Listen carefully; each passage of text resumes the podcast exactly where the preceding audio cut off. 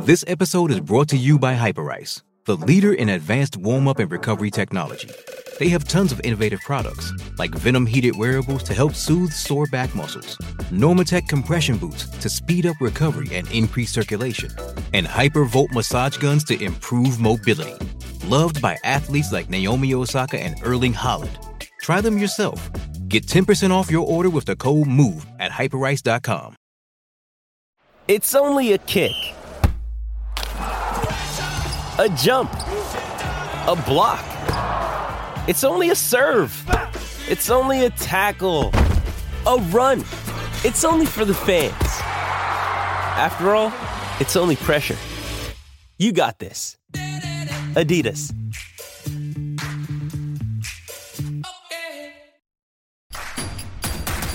Introducing Royal Caribbean's newest ship, Icon of the Seas, the ultimate family vacation. The ultimate six slides, eight neighborhoods, zero compromise vacation. The ultimate never done that, can't wait to do it vacation. The ultimate chillin' by a different pool every day of the week vacation. This is the icon of vacations. Icon of the Seas. Arriving in 2024. Book today. Come seek the Royal Caribbean. Ships Registry Bahamas. Defending champion, welcome.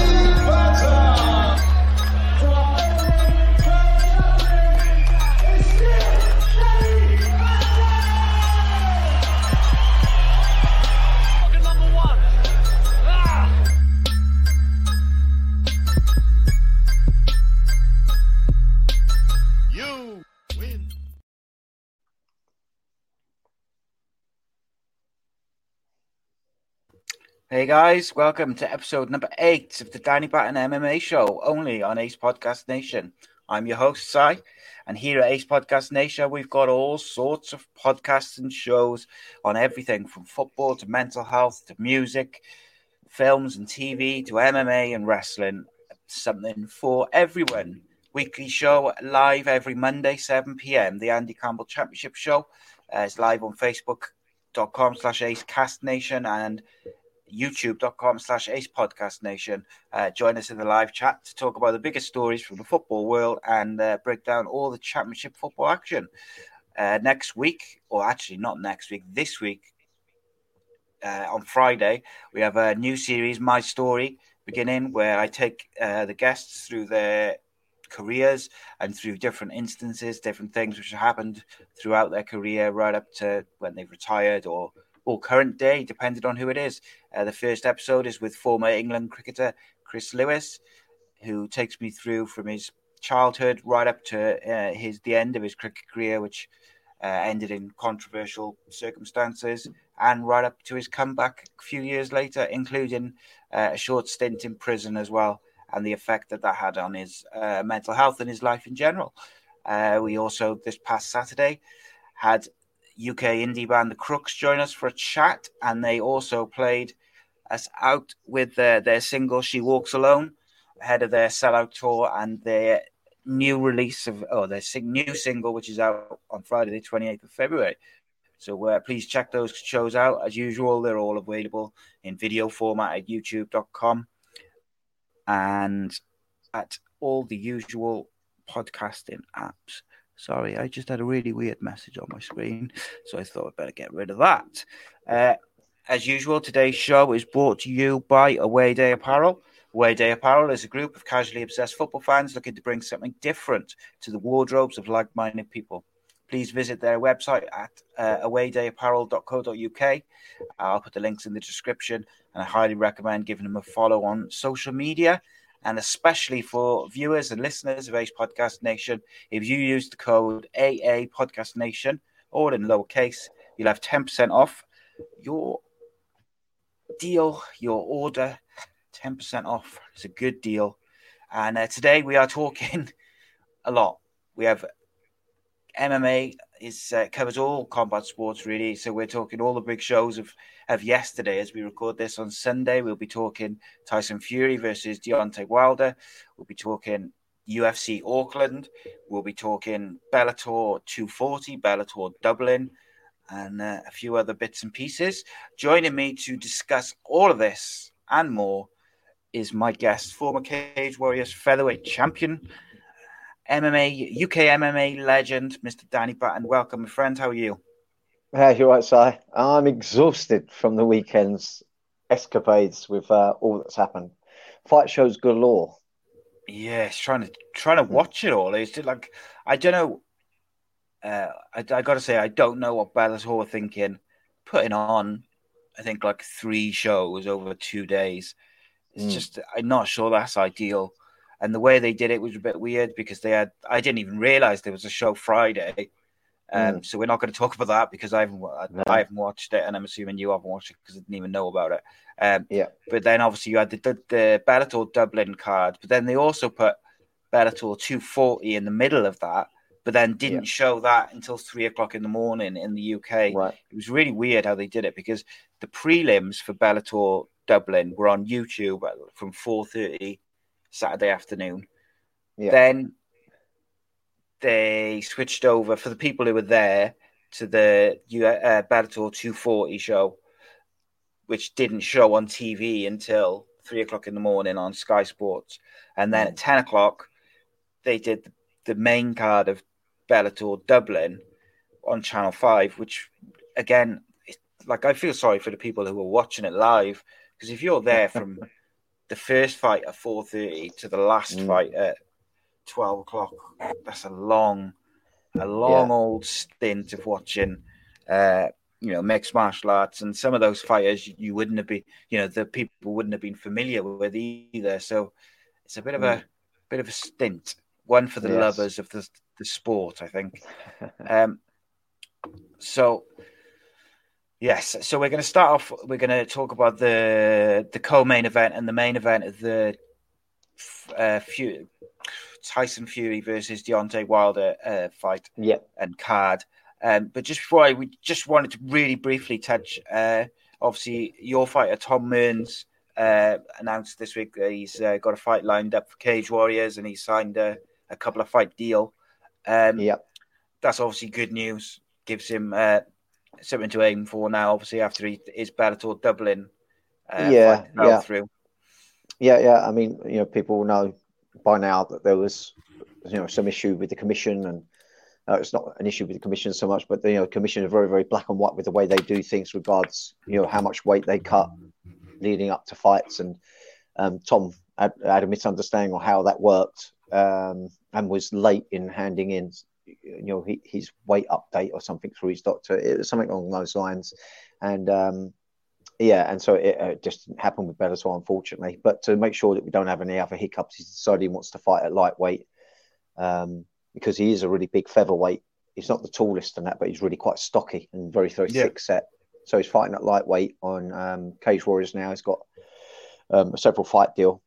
Um, so that's kind of good. He just now feels grounded. He's got focus, and I think that's good for that type of personality. Yeah, indeed. Yeah. So, does he have to drop much weight to go to uh, lightweight? Um, yeah, he's still cutting a fair bit. I mean, there are bigger, you know, natural, naturally bigger lightweights out there than than Tom. Um, you know, you get six footers that are at lightweight. Um, you know, Tom's what five eight. Um, Yeah. like I say, he is you know stocky and very very thick. Um, and uh, but you know, as a featherweight, you know, he he'll walk around over eight, eight, 80 kilos out of training, and um, he cuts down to sixty six. That's a fair old substantial bit of weight to cut. Um, so yeah, lightweight might suit him better in terms of comfort and prep, um, and make sure we don't have any more hiccups like we had um, with Bellator. So it's just see how he goes at lightweight. Yeah. Yeah, indeed. I um, funny enough, we'll be talking a bit about um, the effect of weight cutting uh, can Mm. have on you know different fighters a, a bit later in the show. Um, Just in terms of what it takes out of you, even if you know you, you make the weight comfortably, uh, Yeah. it can still have an effect when you come around to the fighting and the the energy levels. Uh, Mhm. You know when you have that adrenaline dump after the initial couple of rounds. Um, Yeah. Look, people, we, there's so much uh, MMA and boxing to talk about from this weekend. Uh, we can't possibly talk about it all in detail. So the main Yeah. focus of uh, of the show is going to be we're going to talk the the co-main event and the main event of the Las Vegas card uh, with Fury and Wilder. Then we're going to talk about the UFC Auckland card, main card, uh, in detail like we normally do, and then we're going to kind of discuss Bellator Dublin and 240 generally. Um, and then we're going to finish off just touching on the, the Cody Davies versus Umar Sadiq fight because uh, we had Cody on the show a couple of weeks back. And uh, and then we'll finish with a couple of questions.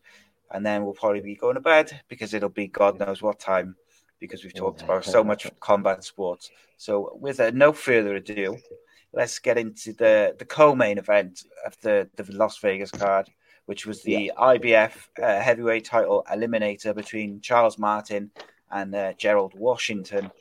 Um, yeah. Obviously, uh, Charles Martin dropped, lost his title to Anthony Joshua. Yeah. Uh, look, I got to be honest. Uh, for me, I did not enjoy this fight. It was one of those like I don't want to say unwatchable, but I did not enjoy it. And this is the kind of thing which makes me me personally, for my personal taste, lean towards preferring to watch MMA over boxing. Uh, yeah, I didn't enjoy it. Let me say. Yeah. Um, first round, bit of a slugfest, uh, and Washington looked rattled right at the end of that first round. Um, yeah, yeah, he did. He just looked as if he was. Ooh, maybe if they had gone on an extra minute or two, he might have finished him. But yeah, he didn't look comfortable in that first round. Um, Charles was coming forward with his cross hand, which is you know his southpaw, so it would have been his uh, left cross um, and was trying to find home for it quite early. And Washington just looked a little bit shy in that first round. Looked like he, yeah. just started a little bit slow. Um, yeah, it wasn't like loads going on in the round. I think that little feeling out was going on, maybe. Yeah, a lot of the the kind of uh, pushing forward was coming from uh, Charles Martin more than yeah. Washington. Washington seemed quite comfortable, or not comfortable, but quite happy to kind of sit back and absorb or try to absorb uh, the pressure. Not a great deal went on before the sixth round. Um, it wasn't very exciting, and you know, on mm. paper, it was. A lot of people had thought this might be the kind of fight that we'd get, but obviously, you always hope, especially with heavyweights, that you're going to get like an exciting slugfest. That's the dream, yeah. isn't it? I suppose always with heavyweight boxing. Um, yeah, yeah. Martin yeah. landed a couple of nice, uh, nice shots. He landed a nice left hook in the which caught Washington's chin in the sixth round, which sent him to the canvas. He mm-hmm. got back up, didn't uh, didn't look like he recovered at all. And the referee was having none of it, and um, he stopped it straight away. And I think that was the right call because he didn't, even though he got to his feet, he didn't look with it at all. No, um, no, I agree. And when you like, if you compare it to the when Fury got knocked down in the first Wilder fight, and everyone mm. thought, "Oh my God, he's out," because of the way yeah. he went down. Whereas he got up at like four and he straight away was with it as soon as he was back yeah. on his feet and he was ready to go. Um, Charles, uh, Charles, yeah, Charles Martin uh, just looked disorientated, and you know I think the referee made the right call. I mm. think Mr. Martin will have to wait a very long time before he even gets a, a sniff at this IBF title, which is obviously right. uh, currently currently held by Anthony Joshua. Uh, Pulev is the current mandatory challenger for the IBF title, and so they won't. The IBF is unlikely to force uh, Joshua to fight Martin anytime mm. until 2021. Um, and obviously, I would imagine, going by what we're going to discuss in a minute, maybe there'll be other plans for Joshua, or at least I hope there is. Um, so, like, that's two fights really for Joshua before he can even think about Charles Martin. Uh, yeah. So yeah, we'll have to I have to yeah, wait and see. Yeah. I mean, Charles could only do what he had, in, you know, deal with what he had in front of him at the end of the day. Washington yeah. did. Look, I thought he was going to come alive in the round two, actually, Washington, because he started uh, looking like he was trying to mean it with some of his punches, but then slipped back into the habit of the first round, didn't he? So yeah, yeah Charles back. just did did did what he did. Um, did what all he could, you know, all he could do, but it, it wasn't a, a massively impressive showing. But uh, yeah, what can the, you say? The thing is, it's the same as any sport, I suppose. And it's you can only beat what's in front of you. You can only, yeah. whether it's a team sport or an individual yeah, yeah. sport, or fighting or football or rugby, mm. you can only beat what's in front of you. And if the opponent is playing a certain way, whether it's negative, there's you can't do anything about it. Um, yeah, you know, and it was a it was a good good knockout, good finish. You know, he caught yep, him with a absolutely. really nice nice punch and it was game over. Okay, so then you had the, the main event uh, the one which I guess everyone was waiting for. Um, did you stay up to watch it? Uh, no, I didn't. I, I did all the No, watching today. yeah, Um, me neither. Uh, I knew I had a real busy day today. Um, uh, I had some students competing in a grappling event, quite reasonably local, but nevertheless, you know, that was going to eat into a portion of the day. And uh, so I just thought I'd, you know, get up early, start early, and start chipping away at all these these fights that me and you had to cover, um, which was a bit of an issue because on some of the sites that I sort of tried and tested over the years um, didn't cover all the fights, so I had to get them from numerous sources. Um, and of course, me and you were back, messaging backwards and forwards to try and get me Mm. to locate some of these stray fights. But um, we got there through most of them, I think. Yeah, the main main ones we were able to. to uh, well, like I got, I got up and watched the Tyson Fury fight straight away. Really frustratedly, I avoided the result. I turned off notifications on my phone, Mm. um, and kind of avoid. I didn't know who had won. I was ready. I was going to just watch it with my coffee, and then Right. just before I put it on, I f- just our habit kind of flicked on Instagram, and the very first picture was Tyson Fury holding the title, and I was like, oh, oh well. I managed to stay away from the result completely. So I, I was um, really enjoying every moment of watching it, to be fair, because I just didn't know what the end result was. Yeah, well, they, you know, you get the entrances as you do these days with the all the, the pomp and circumstance, um, Yeah. and like Fury just looked calm and confident even before Yeah, the fight. did. He just looked so relaxed, and it was Mhm. interesting. One of the comments he made after the fight was that I took Deontay Wilder's biggest shot in the twelfth round of the last fight, and Yeah. I got up and he said he had like a bit of an epiphany then that you know I took his biggest shot and I got Mm. up. There's nothing that he can do now which is going to stop me. And of course, everyone, all the pundits beforehand were saying, you know, oh, it's either going to be a Wilder KO or Fury's going to outbox him over the 12 rounds. Yeah. Um, we did not get that. Mm. Um, so, first round, Wilder opened up with a couple of jabs, but it was not long before Fury was uh, pushing him right back.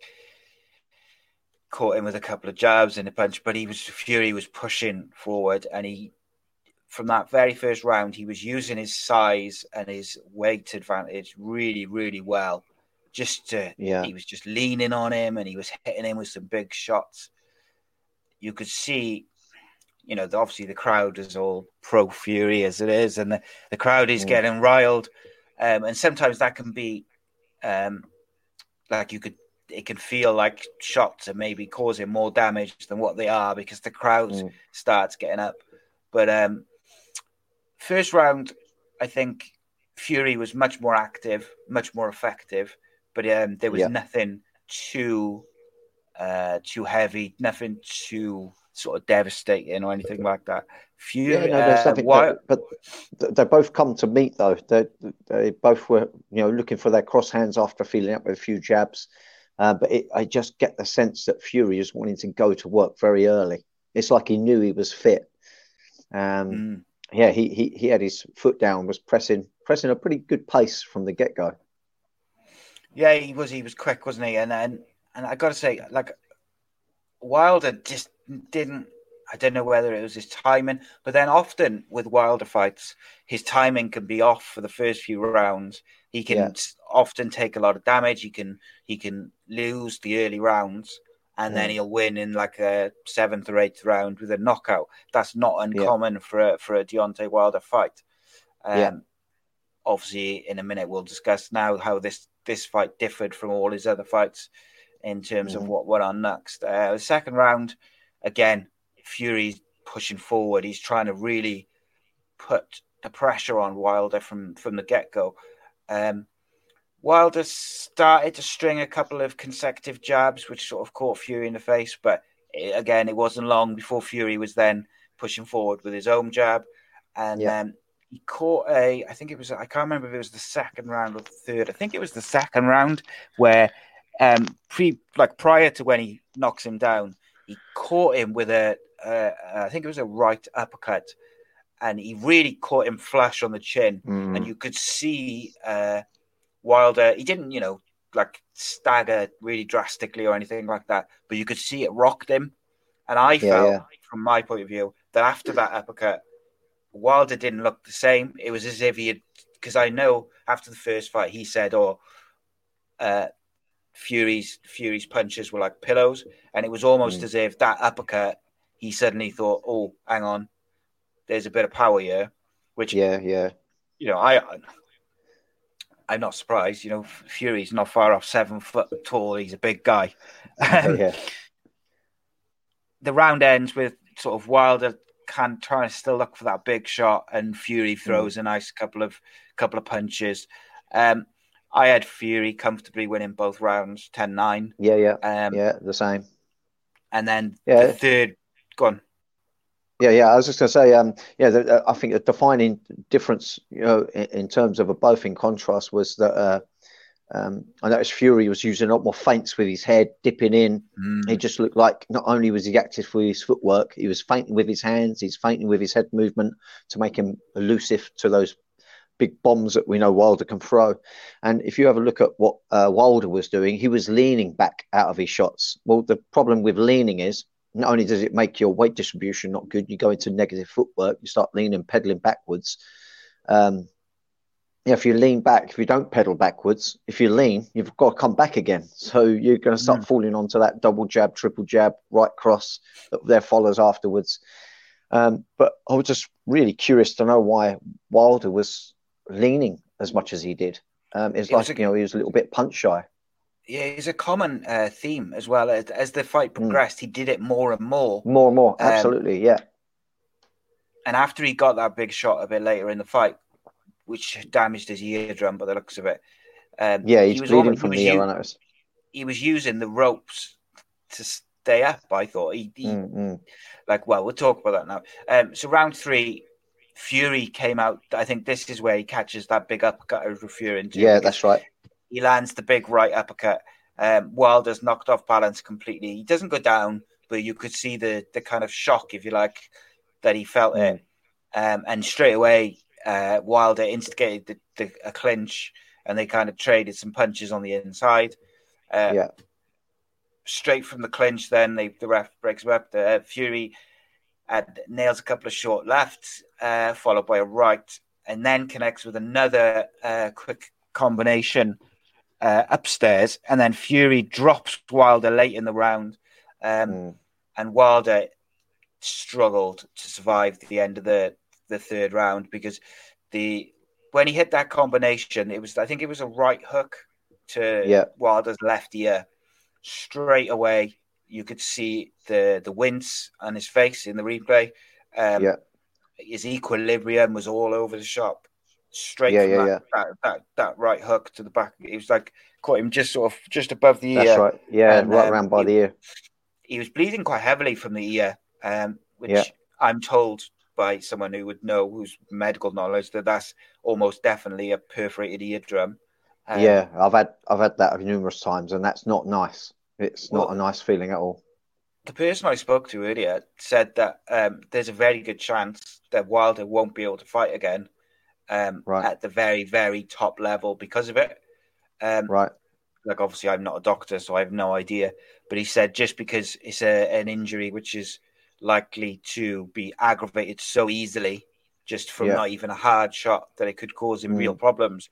Um, Mm. which would be a, which you know, that would be a real shame if that was the case. But obviously, I don't want to Yeah, speculate about I've not like heard. that. I've not heard. Um, you know, uh, fighting careers end over a perforated eardrum. Personally, um, I've, you know, I've, I've had it a couple of times in my career, and it was um actually training in boxing gloves that caused it.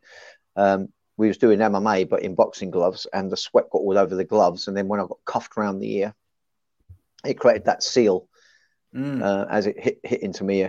So I know all about what that feels like, and it's not a nice feeling. It's extremely painful. And if that was the case for Wilder, you know, no wonder why he was off after that. You know, it's it's not a nice, not a nice and I suppose it's not just the pain and the obviously the flow of blood was relatively heavy, but also his his balance and equilibrium Yeah. was what just wasn't the same. Um, Yeah. and I do I do think that that shot at the end of the second, uh, start of the third, sorry, uh, did that uppercut did contribute to that because I felt like that Yeah. rocked him. But that the shot behind the ear is a is a nasty shot to take. Uh, well, you Yeah. know more than me, but it's a you know it's a nasty one because it does throw you off. It makes you disorientated. Mhm. Um, and of course, you know, because that was the end of the round with with Wilder almost clinging on, really. Well, it looked like it, it looked like Wilder was thinking it was an MMA match. I thought I was seeing a double leg at one point. Yeah. And, Well, uh, they, yeah, just towards the end of that third round when Mm. he where he clinched and he sort of his head went really Yeah. low. I thought, here he goes. Yeah, he's gonna. he looked very staggery. He was starting to look tired already as well. Whether that's a case of the damage that he took, whether it's um, bad preparation, which you you, know, you you wouldn't think so at this level of boxing, but he was starting to look tired, and and um, it just got more and more apparent as those rounds ticked by. Um, the thing I would say is, I surely Deontay Wilder must have prepared so so well for this fight, Mm. simply because the first fight he lost. Everybody knows he lost, but Yeah. Because boxing is what it is, Mm. it, it was declared a draw. He was outboxed by Fury in the first fight comfortably. Um, Mhm. obviously, he had the big knockdown in the final round, um, Yeah. which is obviously the visual which people see. Yeah. But he was outboxed. Um, yeah, yeah, yeah. and so if he came into this fight thinking, you know, unprepared, then that's wholly unprofessional and that's down, you know, that's on Yeah. him and his coaches. And I'm not saying that is the case. I think Mm. Fu- I think he was surprised by the power of Fu- uh, from Fury because I Yeah. think after that first fight, he said himself that he he didn't think Fury had the power to take him Yeah. down. But of course, Yeah. Fury came in Wasn't Fu- heavier. Fury even heavier than this time around as well? oh yeah, he? Yeah, a in- lot heavier. Lot, it's the heaviest he's ever been going into a fight. been, yeah. He- so that that will contribute. changed his coach as well. Yeah, right. Okay. Yeah, no, he looked good. I, I just think going into a second fight with each other, um, Wilder stylistically is more limited. You know, he relies on his power. He relies on give, having someone allow him that space so he can come in with those one twos. Um, so you know, he was just always going to do the same thing. Where because we know Wilder is a more proficient style boxer, he was able to switch up how he wants to go about dismantling Wilder, and, and Wilder can only hope for the same thing to let his power show through. He's not someone who wants to win on points. He's not someone who's looking No. to go to twelve rounds. He's uh, expecting to put you away with such a what is it ninety five percent success rate of putting the fight to bed. I mean, Do you it's know what's interesting about that, mate? Is um, is Deontay Wilder is an Olympic, but he, you know, he boxed at the Olympics, so you'd Mm. think that he would be as good as Fury in terms of technical boxing and and you know boxing for rounds and points, but Yeah, he's not. He, you know, he's all about the power. He's all about the knockdowns. yeah, And Tyson Fury always had in his back pocket that if he if his initial plan for those first five rounds of using his size and his power didn't work, and Mm. Yeah. you know he didn't get the result he did, he could have fallen back, fallen behind his jab, and just out you know outboxed Yeah. technically outboxed Wilder and won on on points. Whereas Wilder Mm. didn't have that, and because his timing was so off early on, which is not unusual, like I said, for uh, Deontay Wilder. The problem was is his timing was off as usual, but then in the meantime, we're in the rounds where he normally starts to find his range, he got Mm. caught with a big shot, yeah, and then his balance and his equilibrium was gone, and he just couldn't recover. Um, yeah, so going into round four, both men kind of clinched to open up the round, and to me, that this fourth round was where I started to worry for Wilder because he was looking for the clinch at every opportunity. He was Mm. starting only a little bit at this point, but he was taking himself to the corner and against Right. the ropes almost as much as Fury was, you know, pushing him for pushing forward yeah, yeah, to yeah, push him onto the ropes. Not so much as he, you know, as he does in sort of round five, six, seven, but it was just the start of that. That not backing away, but just I think his balance was off, and I just don't think he was steady. Um, yeah, he, Wilder throws a wild punch uh, early on in that round four, um, and he stumbles. It's not a knockdown, rightly so. Hmm. Uh, Fury connected with a big body punch, um, and again Wilder was just. You could tell he wasn't 100%. He was still feeling the knockdown from the previous round. Fury Yeah. was very aggressive uh, towards the end of the second part of the round. Uh, he tries to look for the big shot. Um, and I actually Mm, thought that what uh, Fury looked more effective when he wasn't looking for that single big shot. He, I thought he looked more effective when he was nailing like a one, two, one different combinations. I Yeah. felt like he was landing more like that than when he was looking for that one big kind of knockout blow. Sure. Yeah, yeah, yeah. Um, I think he did a good job as well. Um, I think when they was getting into his clinches, he was always managing to stuff Wilder's head down, which is just Yeah. tiring. Um, and he was just draining any potential for Wilder to have hopes on that knockout. I mean, you can have a hard punch, but you've got to have energy to have a hard punch. And um, I think every time they clinched up, Tyson was stuffing his head down almost like a guillotine style position.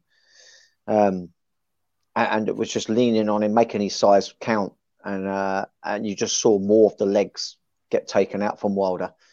Um, I think it's just a really good strategy, really good game plan, really good knowing of where the fight was at at any given time, which is why I think you saw this clinch being accepted more um, by Tyson. It, it- you know, Wilder needs space to uh, get those dynamite hands accelerating to get some pace on them to land, and uh, Fury was just on him. He was just on him. He was leaning in, pulling his head down all the time. It's a little bit dirty, but it's really effective and it's part of the game. Yeah, Fury gets Yeah, knocked point in the in the fifth Yeah. round, didn't he? Yeah, he did. Yeah. Um, I was just going to ask you that actually. I saw um, Enzo Maccarinelli saying uh, he, this morning that Tyson Fury used his weight and size advantage really, really Yeah. well. Not just in a power point of view, in you know, in terms of his punching, but the way he was leaning on Wilder in the clinch, and Yeah. like you say, pushing his head down and just making Yeah. sure that because he had the height advantage, he was putting all his weight Yes, onto, exactly. onto Wilder every time. And you see Yeah. a lot in MMA with grapplers, don't you? And when they get the top top position, they make you carry them, you know, for the whole round if they can, Yeah. just with your body weight. Um, the fourth round finishes with Wilder's being pressed against the ropes and he gets tagged with a, another right hand from Fury, much of the same. Fury 10 9 again. Um, I Mm. Yep. actually uh, I had the third round with the knockdown as 10 8. Um, yeah, but, you know, all, all four rounds to Fury uh, yeah, comfortably as well. I thought, you know, there, I, there was Yeah, not yeah. one round uh, where I thought Wilder came close to uh, to really yeah, getting around at all. Um, the fifth fifth round I thought would have been a 10-8, but for the docked point. Um, yeah, So the fifth round starts. Fury lands a big shot straight away to open up the round, which lifts the crowd. And Mm, Wheel uh, Wilder straight after this big shot, looking for that clinch, looking for the clinch. Fury's pushing down. He's got all his weight on Wilder, um, and it's interesting, isn't it? Because Wilder's looking for the clinch, and you Yeah. think in the circumstances Fury wouldn't want the clinch because he wants to finish the fight. So he, Yeah, you know, yeah. some some fighters would get frustrated because they'd want to, you know, they want to finish it, and Wilder's clinging on. But actually, Yeah. Fury used it to his advantage and just leant on him and and used his weight. Um, yeah, during the clinch, Fury drops Wilder again. Um, I'm not sure if that one was called as a knockdown though. Um, I, I think one of them, one, one of the, one of them was a trip because I think he got they got yeah, their legs tangled a little his bit. leg, didn't he? Yeah. Mm. Uh, But I think he knocked him down on. with a body shot, wasn't it? Was it not a body yeah, shot? yeah, that he yeah, that's the that's the one I was just talking. Um, Yeah. I think that's the one I'm Yeah. referring to. There, obviously, I'm going through my notes, but um, yeah, he kind of hit him with a big, big body shot, and he uh, Mm. body shot, and he just went down. Um, you know, it was never going to be like a fight ender, but just a nasty. We talked about body shots uh, on last Yeah, yeah, show, yeah. I think, on it, um, and how nasty they can be. Um, and you know, if you think how tired Wilder is, he's got blood coming out of his ear, blood coming out of his nose and mouth, and he's exhausted. He's been battered all over the place, and then he gets a big, big shot to the ribs. Yeah, That's like the last thing you want. I mean, in many ways, in some ways, I'm sure he would have rather have a, you know, like a shot, a jab in the face than a big yeah, yeah, shot yeah. to the ribs. again, I'll put this, I'll put this down to just clever and skill on, on Fury's part. He, he he knew that he if you um, he knew that Wilder's corner will be calling for the knockout. Hey, you got to like put everything into a couple of rounds to Yeah. try and put this guy away. And so he's just started going to the body as well. He just gives so many things for Wilder to think about. and all those extra things he had to think about were taking away any effective energy to throw those hard hands that we know Wilder's got. So he was aiming for the body, he was clinching and leaning all over him. It was just a, a great strategy to take the sting out of the tail of Wilder. So, like in the fifth round, you see Fury go more for kind of rather than big shots, he's going for big, bigger body shots. He's going for Yeah. the jab.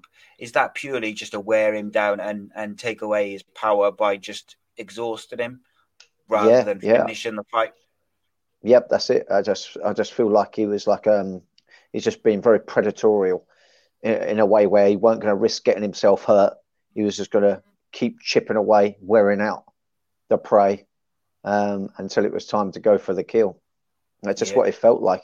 And normally you you feel like the Wilder's the the the prey, Yeah. uh, sorry, the Oh, yeah. predator, don't you? Because you know Yeah. he's he's hoping on those hands landing, but every second that was clicking away of every round, I just felt like the chances of Wilder coming back from this was just slipping away. I think even if he landed something clean at this point, um, it had already gone. enough energy to yeah, really there was not going to be enough on it. Absolutely, yeah. So funny enough, Yeah. funny you should say that because in my last notes for the fifth round, I've got um, Fury's continuing to attack. Wilder's in rough as, and then I put a swear word shape. Um, and then I said Wilder hasn't landed a single punch in this round, round and he is literally hanging on for dear life. And Yeah, that absolutely. with Fury being docked for a point for pushing Wilder. Yeah, Um, yeah, so yeah, nine eight that round because of the Yep. dock point. But I felt now this next round, round six, I thought this is when either the referee or the uh, Wilder's team should have stepped in. Uh, I know I give him credit for when you know throwing the towel in in round seven, but I there was a point in round six towards the end where I was starting to feel a bit uncomfortable about this Yeah. guy being beaten around the head by a six foot eight behemoth, very skilled fighter, and he was just taking headshot after headshot, and he just wasn't defending it. Um, no. Yeah, he wasn't do think- responding. Yeah, he wasn't responding. He, he, he- was becoming a, a punch bag, and it looked like he was just trying to get through the rounds. He, it wasn't even like it looked like he was making scope to get through the whole fight. He looked like he was just taking round by round, but surviving them. Really, that, that last couple of rounds we see. And um, yeah, I had very similar thoughts to yourself. Really, um, the the demeanor, the, the body language that you were getting from Wilder was that you know, practically had enough. It wasn't like he was looking to win the fight anymore. Like I say, just trying to get through it. yeah, he just he, he didn't want to give up and stop. Um, he but he obviously wasn't looking to win at this point. Um, Yeah. Like the one thing I would say as well about that is like because I know some people, particularly fighters, will say, "Oh no, you know, you've got to give him every chance. You've got to let him go out on his shield and and all the things which you know these brave fighters do and say." But my point is, um, even if you're someone my size and you're taking repeated head shot, head punches and kicks, whatever it is, whatever sport, but if you're taking repeated head shots and you're not defending yourself, in what we know about CTEs and you know the Mm-mm. the tragedies which have happened in combat sports over the years. Now, even if that's someone my size, five foot six, whatever, that's dod- you know that can be dangerous. As Yeah. all fighting is dangerous, but for someone who's six foot eight and is weighs as much as Tyson Fury, is as skilled as Tyson Fury, is Yeah. as powerful as Tyson Fury, if you're taking repeated headshots and you're just very, very weakly, he- there was points in the, Mhm. that sixth round where he wasn't even, he didn't even have his gloves high up. Yeah. They were like down here, so every shot was getting through. Um, right, I'll, t- I'll quickly take us through the round. Uh, round six is Fury lands with multiple big body shots straight away, and you see, I, I don't know whether that took, you know, a lot out of Wilder in this, that initial start to the round, or whether he was just, you know, exhausted already, but they certainly didn't help. Uh, Mm-mm. and Fury by this point is you know he's really pushing forward. But this is the point where I referred to earlier, where Wilder was looking for the ropes, looking for the Yeah. corner himself because his Mhm. balance was so off. Um, he's uh, sorry, Fury's pressuring him against the ropes. Wilder's bleeding from the ear, the mouth, the nose. Yeah. Um, and his ear, ear was quite heavily as well. Uh, Tyson Fury's got blood all over his chest because of the, you know, the amount of blood coming from Wilder. He actually tries to lick the blood Yeah, on Wilder's right. neck at one point. I know. Said, he wanted to taste his blood before Yeah. the fight, but it's a bit of a weird it. way to finish the round. Yeah. Absolutely. I mean, it wasn't quite what happened uh, with Tyson and Vander Holyfield, where he's eating ears and stuff. But No, he wasn't. Uh, he wasn't like aggressive like that, was it? It was more of like a. It was almost. You know what I thought? lick- a lick rather just- than a bite. Yeah, it was almost as if he was like feeling a bit playful as Tyson Fury is, but he, he was almost like he remembered. Oh, I said I'm going to taste his blood, Yeah, and absolutely. Yeah, it was. shows how And, um, confident he was that he was going to, you know, he was running away with the fight because yeah, you know he, he's obviously he was thinking of other things. Uh, yeah, yeah, so round six, 10-9 again. I need. Yeah, I think I nearly had this absolutely. 10-8. I could have been Yeah. 10-8 really. Um, yeah. Could argue the case for that. And the thing is, from the second round onwards, middle of the second round onwards, Wilder barely landed a punch. No, Um, which, when you compare the level, you know, when you think of the level of boxing that this is, you know, it's the Mm. very, very tip top. Um, yeah, you know, you look at the, the damage that Deontay Wilder has left in his Mm. wake over the, you know, he's undefe- was undefeated. Mm. So for Tyson Fury, I think, um, well, I'll ask you this question now in a minute because I want to, because it kind of falls in with this, but uh, I'll take us through the final round. Round seven, uh, Wilder's pacing himself, moving backwards, um, but he's not putting his hands up. He's not moving, you know, he's not moving on his feet. He's not Mm. dodging punches. He's not swaying. He's not. He's not trying to get out of the way. He's not making himself a moving target. He hasn't got his hands up. So to me, straight away in that start to round seven, again, just like round six, I'm thinking, come on, referee or his team, someone's got to step in yeah, before something. You know, you don't want something tragic to happen because that would mar, you know, mar everything. You don't want people to get seriously hurt. Um, Yeah. And he wasn't defending himself. That's my. That's. Um, I got no problem giving exhausted fighters a chance, particularly in boxing, to to get a second wind. Yeah, But but like round six and seven, Wilder wasn't defending headshots, big headshots, big body shots. Um, and I think that's the kind of problem for me between an exhausted fighter maybe taking a couple of shots here and there that he wouldn't normally to, you know, to maybe should we be stopping this? yeah. Um, I don't know what you think about that. Yeah, pretty much the same, really. I think it could have been stopped possibly, you know, in round six at times um, by the referee. I think the referee was looking closer and closer and closer. If you saw a couple of times in that seventh round when the ref was pulling them apart, he was really looking in the eyes of Wilder, Yeah, and um, I think he could see that this is this is not going to go any other way than than, than being a beating, and um, and you know more than ever before, we're trying to protect these combat you know sportsmen, and, and absolutely rightly so. You know we do hear about and see too often about problems neurologically um, Yeah. because of the result of impacts, even with football players now headroom footballs.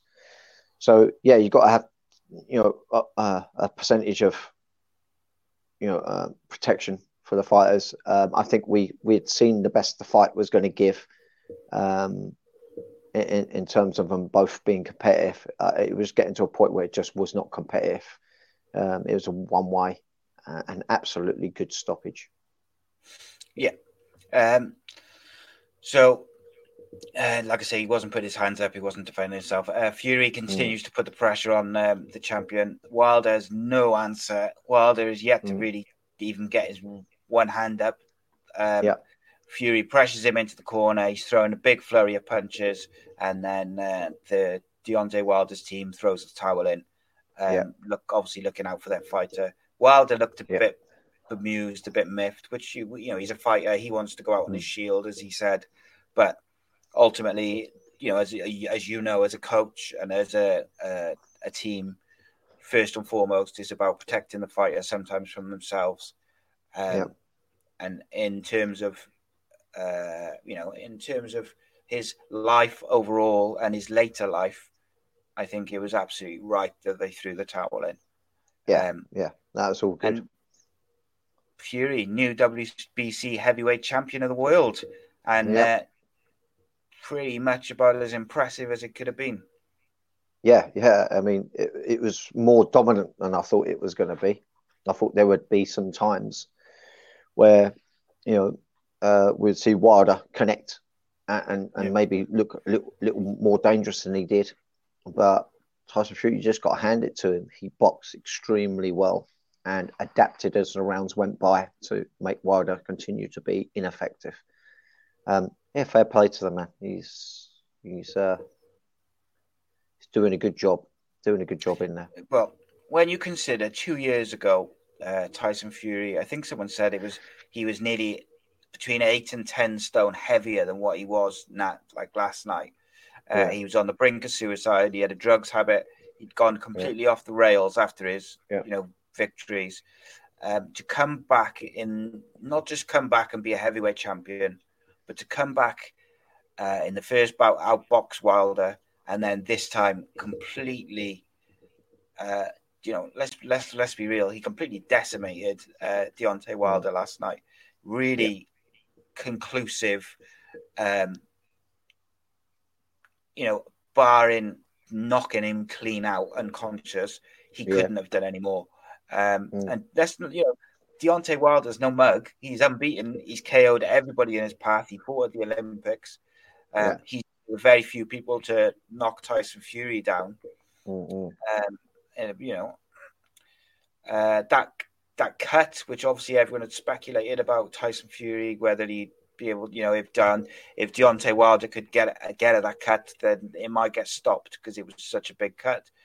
Yeah. Um, but no, not to be. Uh, like I say, I think I feel like that nasty uppercut at the start of um, round three, prior to the knockdown. Uh, I feel like that did. Uh, I think psychologically, I think that that affected Deontay. Wilder before, obviously the the physical uh, effects of the, the the hook and the the the, the bleeding ear and stuff affected the equilibrium. Yeah. Um, but yeah, kudos to Deontay Wilder's corner for watching their fighter. Kudos Mhm. to um, Tyson Fury as well. The first thing he said after the fight is it wasn't a celebration of the king is back and this and that and the other. The first things he said was about Deontay Wilder, what a warrior he is, Yeah. etc., etc. And then Yeah. he says all those things, but he's all Yeah. about um, respect. Uh, I yeah, like he's that. a good man. Yeah, he's a good man. Um, and people forget this. Like I know um, Joshua beat Klitschko, but Joshua beat Klitschko when he was on his way out and he was past his best. Tyson Fury beat Klitschko at the absolute peak of his abilities. So before he had his um, issues away from the ring, Mm. Tyson Fury was the the kind of the king of the heavyweight division. Mm. So to go around and do that a second time is it's impressive. Um, Yeah, absolutely. a lot of fighters don't do it once, but to do it twice, and Mm. all, know, now this heavyweight division is a very, very interesting, uh, interesting playpen at the moment. I would say Yeah. there's uh, some very big fights to to to talk about. Um, but we'll I'm gonna rather than getting you to to maybe speculate on where we can go next with the heavyweight division, I'm gonna leave that till a bit later because we've had a couple of questions about it. Um, so we'll do those at the end. Yeah. Um, so I was going to move on to UFC Auckland. What I'm going to do, well, rather than switch back and forth, I'm just going to briefly talk about Cody Davies. Uh, obviously, Cody Davies, uh, prior to last night, was 10 and 0 Welsh boxer Mm. fought uh, Omar Sadiq in a, Right. a title eliminator on BT Sport uh, Fight Night. Cody, you know, is is very well known that he's expected to be a world champion one day. Exceptionally Mm. gifted fighter. Fought at the the Commonwealth Games for Wales. He's um, very talented. Um, so he's dropped down to super middleweight. Uh, he came out flying. First couple of rounds looked really good. Um, from about the fifth round onwards, he seemed to just have no gas left in the tank. Um, Right. I thought that although the eighth round, I think it was, he suddenly had like a second wind and he looked for the first part of the eighth round like he might finish it. Um, but you know, to be fair to Sadiq, he showed um, you know some guts to, to hang in there. Um, it went to points and they gave it to Sadiq marginally. Um, I had it, and I saw a lot of pundits and the commentators had it as a draw, but it was a London boy in Bethnal Green. Right. You know, you know, I didn't expect it to be given as a draw. I got to be honest, but but Yeah. equally, it was such a close fight that you couldn't. It wasn't one of those where you're like, oh my god, he's been robbed. Right. Um, it was more of a, oh, I'm really disappointed for him because I Right. feel like he did enough. At, at the very least, it was a draw. yeah. Um, yeah. he could have probably he could have perhaps sneaked it. Um, but look, like Cody's come out this morning and said that he thinks maybe, even though he made the weight easily, um, in terms of, you know, how much it took out of him in the weight cut, uh, going down to super middleweight, he said it took it out of him too much um, in the fight. Now I know you haven't seen this fight, but what I wanted to kind of ask you about is, so when I spoke to Cody last week, uh, well, yeah, last last Friday I spoke to him, not this Friday gone, but Friday go before. Um, he was on course to be, you know, hit the weight. Um, Yeah. He was no problems. He looks in phenomenal shape. Mm, And the one thing I'd say is he does. He looks in an unbelievable uh, shape. You know, from a muscular point of view, he's jacked. Mm. But I just think he looks a bit small for his big frame. If that makes sense Right. to you. So like he, you know, he looks like jacked, but he's his height and his frame just look bigger than what his physique was perhaps showing. Um, so he said straight away that he thinks that he needs to be a lightweight and maybe super middleweight is a Right. step too far. If Yeah. I was just wondering if you could sort of tell us why, oh, like for someone who's made the weight easily, why that's caused him a problem within the fight, you know, the next day or a day. Yeah. Well, we all respond to weight cut differently. You know, for some people, they can not only weight cut a lot and seem to do it easily, you know, they can perform really well on it. But for some people, you know, they might seem to have what seems to be an easy weight cut. They get to it easy, but on the day of the fight, they're lacking something. And then you can have the unfortunate ones where they find it hard for their weight cut and they perform bad as well. Mhm. Weight cutting, we all respond differently. Um, the ones that seem to do better are the Americans because they do it from you know their high school to, uh, years, you know, with their wrestling With and that wrestling and things um, like because there is a little bit of you know it's like preparing your body so once you've been doing weight cut uh, for a good number of years your, your body gets Yeah. accustomed to it you learn about your own body etc but i do think that the trend to try and be as big as you can uh, you know by weight cutting as much as you can to get as you know into the division light as you can um, i think that's a trend that's beginning to diminish um, and one really that the commissions uh, in terms of mma anyway uh, are putting close to by do, doing um, you know weight checks leading up to the fight. All um, right, so not act- when. Sorry to interrupt. Um, Yeah, so with a weight check, do you mean they're checking before they're in camp and stuff like that? Even before that, it's like a general. well they, Weight they they're asking for the doctors to uh, weigh them in during camp um, to make sure you know when you're out of camp you can do what you want, but as soon Yeah. as you're in training camp, when you're a certain number of weeks out, they they want to get a checkup on what your weight is, and it's all to protect you. Um, and I'm absolutely all for it. I think that's a good thing.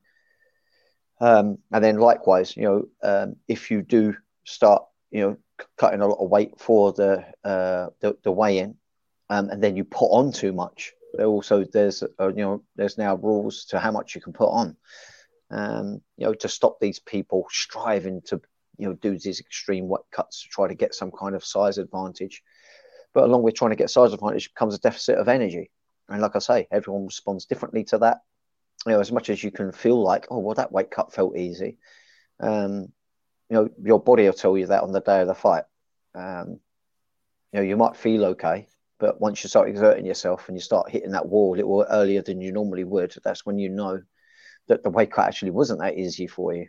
Yeah, Um, yeah, yeah. I just think we, we're all different with that. Yeah, so like in, with Cody's case, like the first few rounds, he looked sharp and he looked quick, and he did put a you know he put a lot into it. Um, Yeah. and then around about round five, he just looked really tired, and I, Mm. I at the time, you know, in that sort of fifth and sixth round, I wondered whether it was just because he'd put so much into the the early rounds, but he Yeah. never really got a second wind, apart from briefly in the in the eighth round. Mm, Um, and obviously, then he came out himself and said that you know he's going to probably go back up to light mid, uh, uh, light heavyweight. Um, sure. So you know, look from a from an ability and a talent point of view, Cody Davies is uh, is a future world champion. Um, Mhm. Obviously, this is a new set of problems uh, for him. It's something he's not experienced before. He's never lost, so Yeah. psychologically, you know, he's got to conquer that. He's got a great team around him, a great coach, former world champion in himself, in Gavin uh, Rees. Mm. So it'll be interesting, you know, to see how he responds because I think, you know, if he'd won that last night, it was a title shot. Um, Yeah. So, you know, that's an, another psychological aspect to it, isn't it? Is that, Mhm. oh, I was so close, I would have had a title shot. And Yeah. and now I've lost my unbeaten. You know, it's small margins. Um, and in the fight game, you know, I know uh, Omar Sadiq, uh, Omar Sadiq felt a bit disrespected by the bookies that they had Cody such a high favorite that he felt Mm. a bit, you know, as if, well, hang on a minute, I'm, Yeah. I've got, I'm, I'm a good fighter as well. Mm, But there we go. I, you know, I think, look, I don't want to kind of be disrespectful to anyone, or, or, but I, I felt like watching that fight that Cody wasn't up to his usual standard, whether it was down to the weight or whatever Mm. it may be. And I felt like if he was at his tip top condition and um, performance, that he would take, you know, Omar Sadiq apart Mm. technically yeah. but it wasn't to be on the night. And I could see the way it was scored and things. I could see them giving it to Cody. I could see them giving it to Sadiq, and I could have seen a draw. That's how close it was. Right. It is what it is. It's a fight.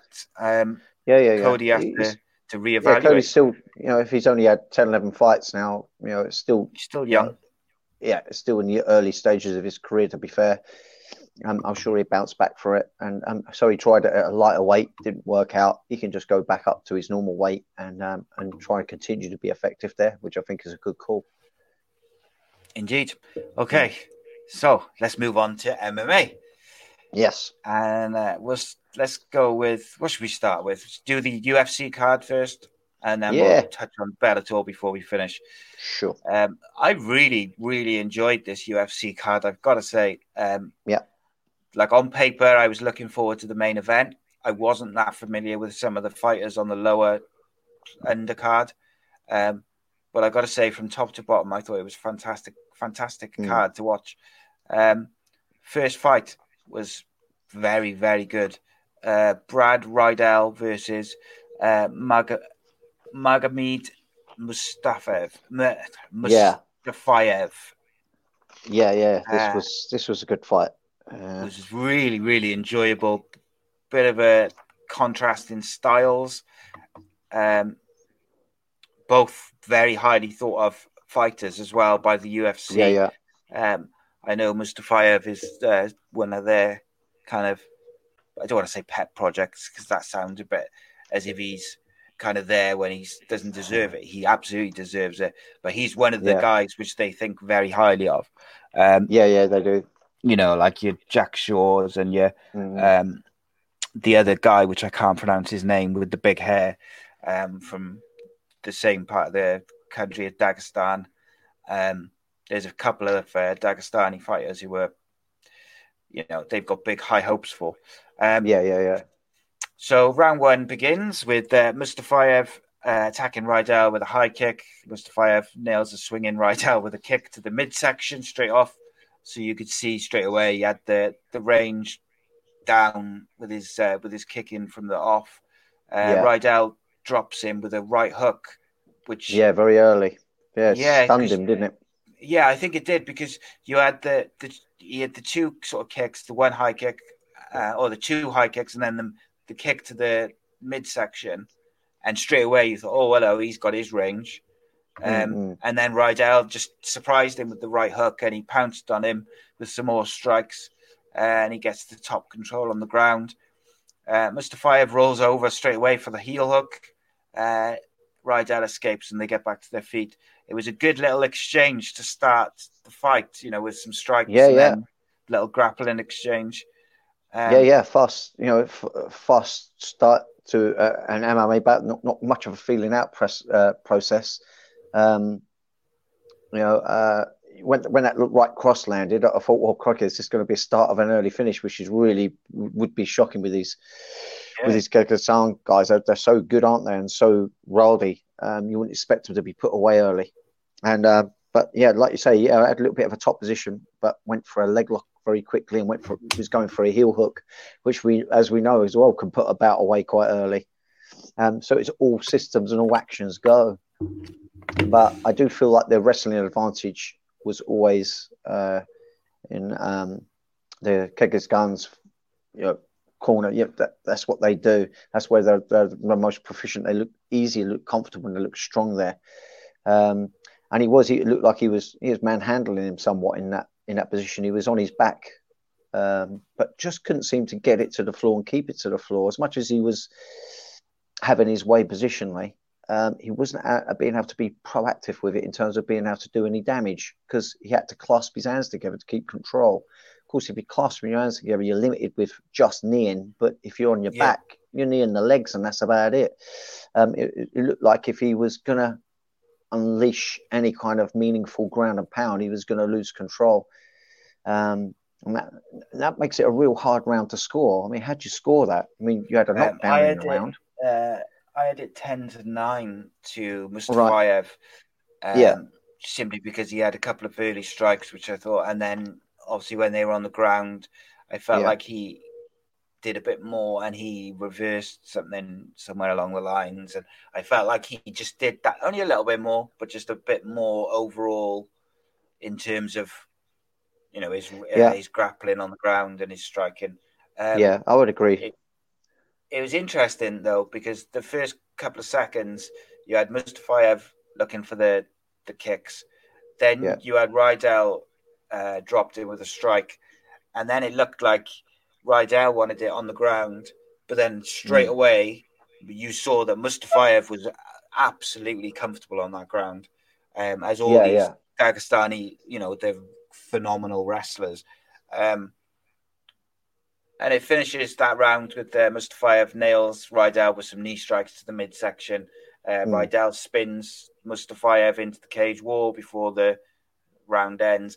But then Yeah. that's the thing, like there was I I gave it to Mustafaev, but there was certain aspects of it where I think maybe maybe Riddell could have taken it as well. You know, he, Yeah. knocked him, he got him down. He he briefly had the top position, threw him against the Yeah. cage. There was he, he also scored a takedown during the fight. Mm, So like when I read my notes back, I think, oh, and I start remembering it, and I think, well, actually, Mm. maybe maybe Riddell did did, did take it.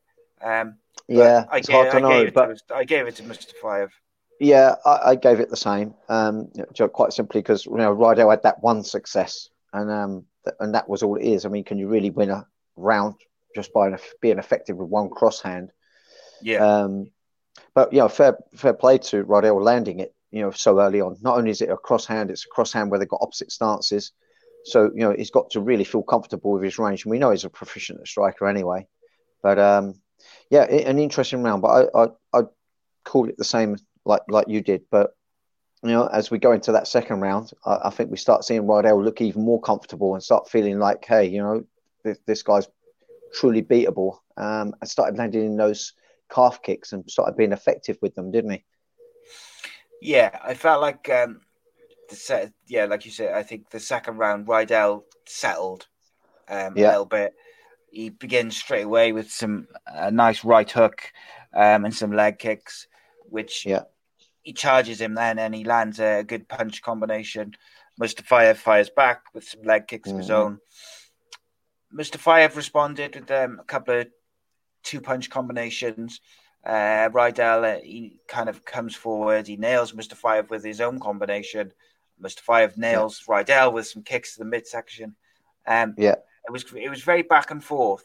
Um, Mustafaev got a takedown, um, but then Riddell was able to get back up fairly quickly, um, Yeah. and then he finished the round with another takedown, and Riddell got up again. Um, Mm-mm. I had this one 10-9 to Riddell. Where did you have this one? Yeah, yeah, I, I had the same. Um, I, I, felt like Riddell was really taking charge in this round. He was looking effective with his strikes. Um, Mustaev looked like he was um, looking a little bit more vulnerable. He shot in and got sprawled on as well. Mm. Um, you know, so you know him, him trying to make a clinch affair of it fouled um, and, and left him looking short. So absolutely, yeah, I think Riddell got it one one apiece going into the third round. Yeah, and a couple of those uh, early strikes he managed to hit quite cleanly as well. Yeah, Um, so they went into the third round, one round apiece on our scorecards at least. Um, Yep. The round began with Riddell. He attempted a high kick. Uh, Mustafaev falls during a spinning kick attempt, and Riddell nails him with a few strikes as he's on his way back up. Uh, Mustafaev and Riddell exchange some kicks uh, to the midsection of the body. Uh, Mustafaev nailed Riddell with a nice knee strike before eating a, combi- uh, a punch combination. Mustafaev cracked Riddell with a lovely uh, spinning back fist, but he only managed to catch the kind of top of his head. Um, Yeah. Then Riddell scored a nice takedown, landed some strikes.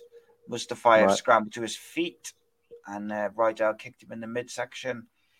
Um, again, Yeah, those quite- midsection back kicks forth. that yeah those midsection kicks as well i think uh, against anyone else would have been more consequential but um yeah he, he took those body kicks really well but still nevertheless give give uh Mustafaev uh, something to think about Do you know what? I imagine like these Dagestani fighters like Khabib and Mustafaev and um, the other guys, which I can't pronounce their names, them like just like doing chin ups while being kicked in the stomach. Yeah I don't yeah, know yeah. why. I just could just imagine him doing it. Like, um, Mustafaev goes for a takedown and uh, Riddell defends it while landing some strikes. Um, Mm. And then the round finishes with Mustafaev going for another takedown, but Riley Riddell uh, winds up in top control. Um, and I thought Riddell did that quite a, a few times throughout the fight, quite well. Was when Mustafaev went for takedown, um, he either sprawled out or he he ended up in top control. He yeah defended the takedown attempts pretty well. yeah Um, how did you have the third round scored? yeah I, I had it for Riddell. i felt like you know um, he had a little bit of time on top um as well um yeah i just think he was he was just looking like the guy who had more tools um Yep. you know, Mustafaev uh, was just trying to tr- trying to do the wrestle. Um, was unable to appear to be able to do anything regards looking like he was going to be dangerous with the damage, which is strange because we've seen him in the past look like he could really, you know, lay out some some some nasty uh, damage himself. But yeah, it just wasn't un- able to look that effective. Um, Yeah. Um, like Riddell, just all round looked like he could win it with strikes or he could win it with, you know, on the ground. There was just a bit more about him. Um, yeah, obviously, the, the the official decision was a split decision, uh, with one judge Yeah. giving it to Mustafaev. Can you see that, like where they would have, how they would have scored that?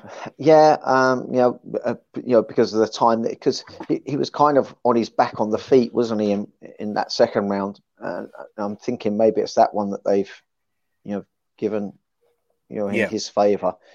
But um, you know, we, we're all left scratching our head a little bit with these judges. But then again, you know, we're not judge specialists anyway uh, by any sh- No. stretch. But um, yeah, I felt like that shouldn't have been a split decision. I think it was two rounds to to Riddell and, and reasonably clear as well. I'd suggest.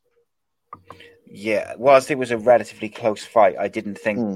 the the rounds were you know close where you couldn't decide No. who took it. Like you Hmm. know, there's a fight later on in this card where it was Yeah. so difficult to to try and work out Yeah, you know who took each round that yeah. you know it was really hard. Um, Mm-mm. so next up we had Ben Sosoli versus uh, Marcus Rogério de Lima. Uh, this one, All right, yeah, the big guys. Yeah, Yeah. this didn't didn't last too long. I don't think it was ever going to last that long. But uh, respects The to them boys. both, um, and and de Lima. Well, it, it's like he trusted in his power, and he's just like kept fro- kept thinking to himself, "I'm going to throw everything hard as I can. I know something's going to nail him. I know it's, I'm going to put this guy away." He just was doing it with confidence, which is surprising because the other chap can bang too. Um, you know, they just had their heads down and were were, were swinging. Um, yeah, I, it was pretty impressive. Yeah, just the, just the confidence, the way he was going forwards in the in the manner that he did. Um, it it was almost like he he saw the future and he knew it was the way to win because uh, he didn't hold back on anything. Nothing was prepped up. It was all guns ablaze. Yeah, there was one point where they neither of them was even looking at each other. They were like Huh. Just like head down, bang, bang, bang. Yeah, so Yeah. Soli, you know, he did have his chin really tucked, and um, and, he always likes to land that that rear hand of his, and, and was stepping through, willing to fight fire with fire, which made it, you know, uh, made it entertaining for the small duration that it was going on. It was definitely yeah, that. and um, de Lima tried to nail a couple of high kicks as well, which um, Yeah, uh, he's being interesting. Diverse. Yeah, so some good Soli, stuff. uh, you know, he was just coming forward with his hands mainly. He's you could tell clearly wanting to land that um, left cross of his, or, you know, or left hook. He, he kept looking to throw that over, um, Mm. but uh, de Lima was being a little bit more, a little bit more diverse with his striking. Yeah, and uh, yeah, it, it uh, was the de Lima route to win. Yeah, Mm. Delima dropped uh, Sosoli with a three punch combination, and the referee Yeah. jumped in quickly. Yeah, no, none of them Um, super clean, but it just goes to show how much weight was on those punches. It kind of scolded him on the side of the head um, rather than clean on the jaw. But, uh, you know, they're big dudes and they were throwing down with fresh energy and with everything that they had. Someone was going to. Someone was going to get put away. Yeah, with these big boys, you don't always need that kind of clean, clean Mm. shot to to do the damage. Mm-hmm. Um, Okay, so next up we had, uh, oh jeez, uh, I'm going to call it Carol, Carol, Carolina K because I no way can I pronounce her second name and I don't want to butcher it. Carolina is nice and easy. Stick with that. Yeah, Carolina K and uh, Jan. Oh my gosh, uh, Sai Jianin. It's a, a Chinese name, which I'm yeah, Yan. yeah we'll call it uh, Carolina versus Yan. Um, this was an enjoyable fight though. I, I really Yes, quite I enjoyed this. it. Uh, yeah, Yan Yan come out. Everything she threw was hard as she could. She was keying on every single punch, kick, knee. she? Yeah, um, yeah, she come out looking to be quick. powerful, and and she looked every bit of that. Um, yeah, uh, you know that Carolina was left a little bit bewildered with how to approach it. Really, I think she was giving away a little bit in size, a little bit in strength, and just didn't have enough pep on her punches and kicks, and um, it was, was very, very quickly looking like you know it was all for Yan to try to stop uh, Carolina and for Carolina to try to get through the rounds. But Carolina did show some skill on the ground, which you know looked like she could find ways to win. Um, and that really was the theme of the, the whole fight. Really, that first round was just you know Yan trying to you know put the finish with any which way she could on the feet, and uh, Carolina looking to try to do some uh, wrestling. Um, well, but against you know a, a big strong Yan.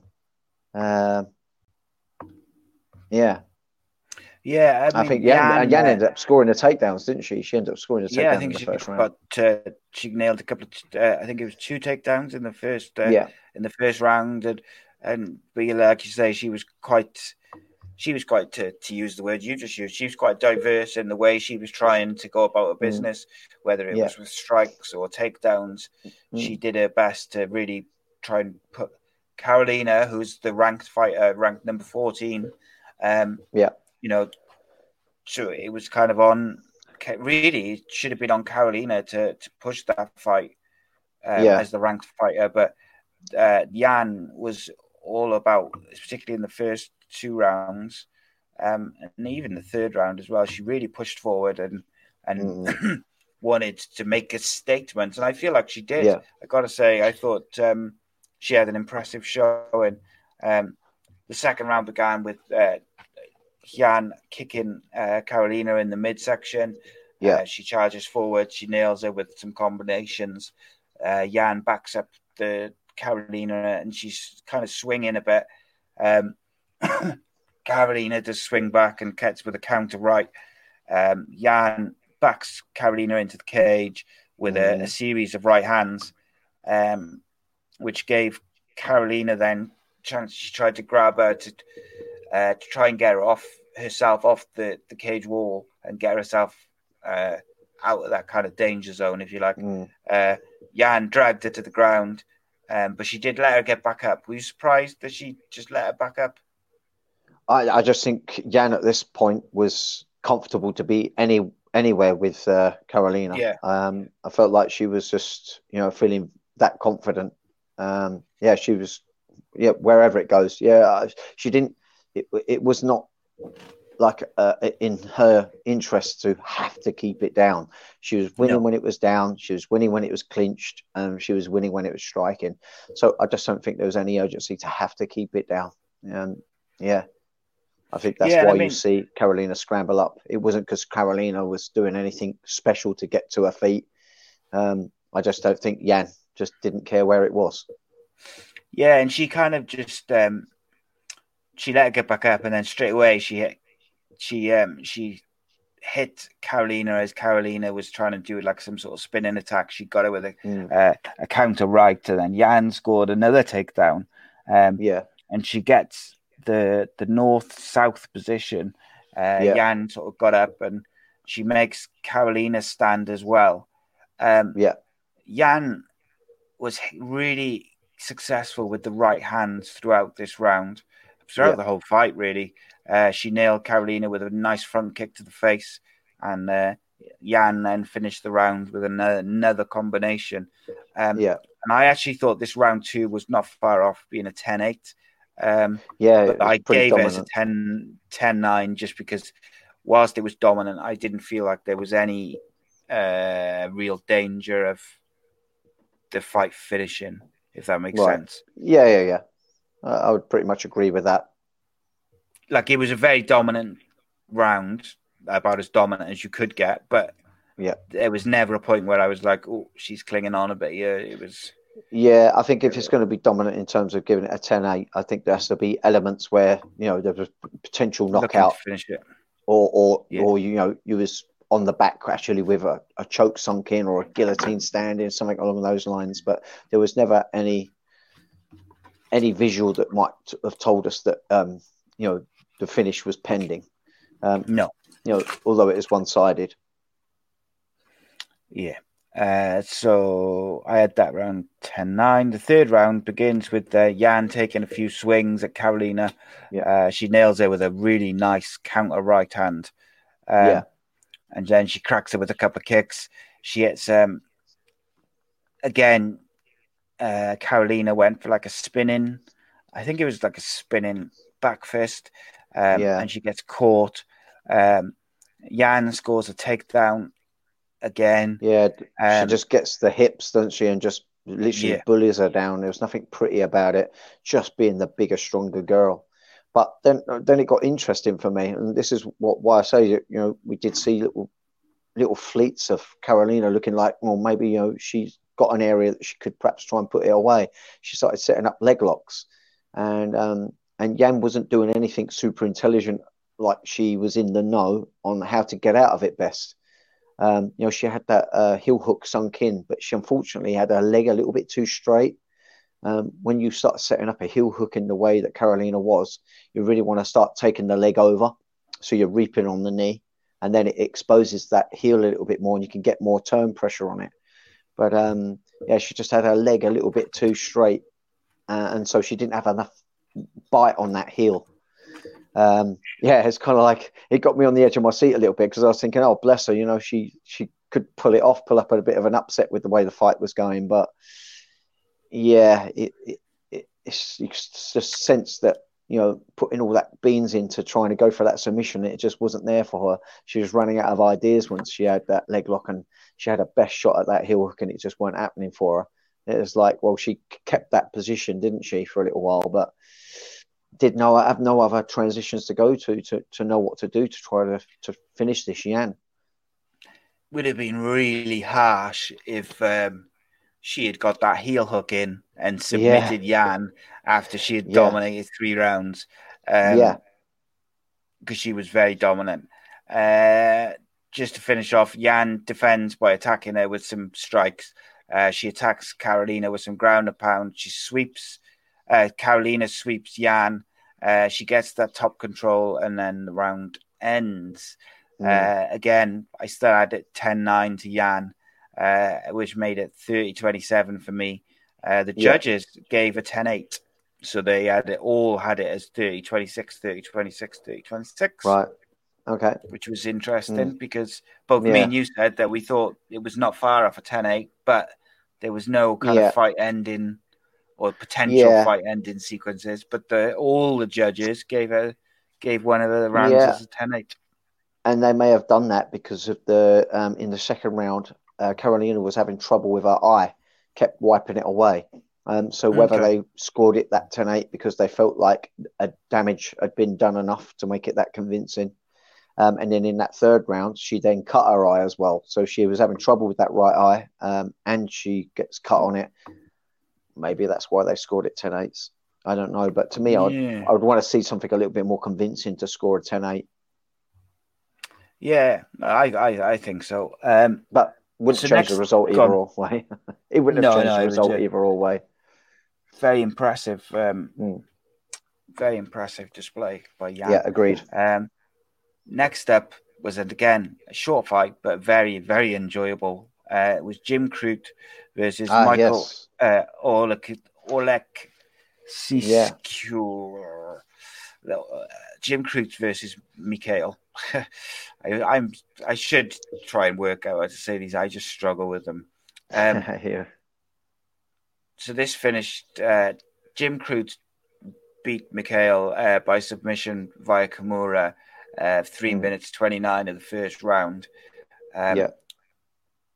this was a really interesting fight. Like straight away, uh, straight Yeah. in, you got uh, Jim Crute who's uh, scoring a takedown and he's getting back Straight in with that double leg. landing those, Yeah. yeah. landing there some Yeah. really nice strikes. Um, Mm, Mikhail scram- uh, scrambled to his feet and Crute Mhm. dragged him back down to the ground and he, he gets Yeah. up again and he gets him down again, really kind of scrambling around uh, for a bit of uh, a bit of leverage or a bit of domin, you know, uh, not domination, what's the word? Just a bit of control. Um, mm, mm. Mikhail returns to his feet. He get and then Crute managed to get him against the cage wall. Uh, he scores another takedown on Mikhail, um, Mm. but Mikhail gets back up again, and then he gets the other takedown, uh, another takedown, and Mikhail gets up again, and it's it's very, you know, for for three minutes of fighting, they got up and down and up and down, Yeah. exchanging kind of takedown and scrambles. Um, they set the fighters separate, and Crute attacks uh, Mikhail with a a multiple strike combination. Crute scores another takedown on Mikhail and he gets the full mount um, and he tran- tran- transitions to side control nicely and uh, Yeah. he locks in the Kimura and uh, the tap out follows. Although I have to say, it looked like his arm was going to break. Uh, oh, yeah, crikey. The, the guy's he either had flexible or, or, or just really courageous. Yeah, it bent real far up his back. Um, I, I, you know, I found it. I find it hard to watch when it's like, It's like that. Um, I just was waiting for that shoulder to give way, but I'm hoping Yeah, he's he's- flexible. Yeah, I, I think he's just flexible. If you have a look at his body type, he's not like an overly muscled kind of guy. He doesn't look like he's tight in the No. joint. Um, I know they were saying in the commentary that um, Michael uh, had um, got himself a strength and condition coach, so he obviously knew strength was an issue. Um, yeah, and uh, he did look weaker, didn't he? Um, he just looked like he was getting a little bit bullied throughout. Um, Yeah. yeah, Jimmy Shoot, he, he, he looked good. He looked impressive He did look good, yeah. started fast and um yeah i just i think he looked over at the cage and just felt that he had the the physicality and the technicality to to put the beat down on Mikhail and he did exactly that it was impressive Yeah, power power, speed, and technique. Um, Yeah, when he had it all. the three, he did look very Yeah. good. Um, Yeah. So it'd be interesting to see where he goes now because he's uh, making a bit of a bit of Yeah. a name for himself He is slowly, is. slowly but surely. Um, Yep. So after I watched the Tyson Fury fight, if you'd have told me that there was going to be another fight that I would enjoy as much, um, just because of how entertaining Fury is, what a great position, uh, you know, what a great performance it was, um, I probably wouldn't have believed you. Um, but the main event for this UFC was uh, da- uh, Paul Felder versus the the hometown boy uh, Dan Hooker, and boy, oh boy, Yeah. what a fight! Oh was. man, yeah, it was very good. Um, I loved it. It it was um, you know action from the get go, um, and, both had their moments. They really did. There was moments where it was just really close, neck and neck. There was moments where one was beginning to look like he was going to be get superior over the other. It was back and forth, um, and they really wore it on their face. Uh, both both of them come out well damaged up, but Dan Hooker at the beginning, you know, starting off in round one, his distance managing, ma- management was excellent. He knew he had reach advantage and a slight height advantage as well, and he used that to great effect. Um, a lot of circle, uh, circling uh, foot motion. Um, yeah, he was just looking incredible in that first round. Really, really effective. Really, really dominant. Nothing in the way of clinching up. They were trying, both trying to go toe to toe in some aspects. Um, yeah, but Dan Hooker completely, you know, he totally had control in that first round. Um, it was pretty much the theme all the way through. There was nothing super special about what was going on. Just really good distance managing, really good jabs, um, and calf kicks. He was landing the calf kicks. Although he was landing those calf kicks, calf kicks, um, you know, they was all received very well. Um, you know, we've seen so often, haven't we? Once one or two of those calf kicks land home clean, Yeah, um, people are not walking properly and it becomes a theme to a quick demise. But uh, yeah, he, received them and took them extremely well. yeah, it was interesting just from the get go. It's you know ranked Mm. number six versus ranked number seven. They didn't Yeah. touch gloves. There was a bit of needle there.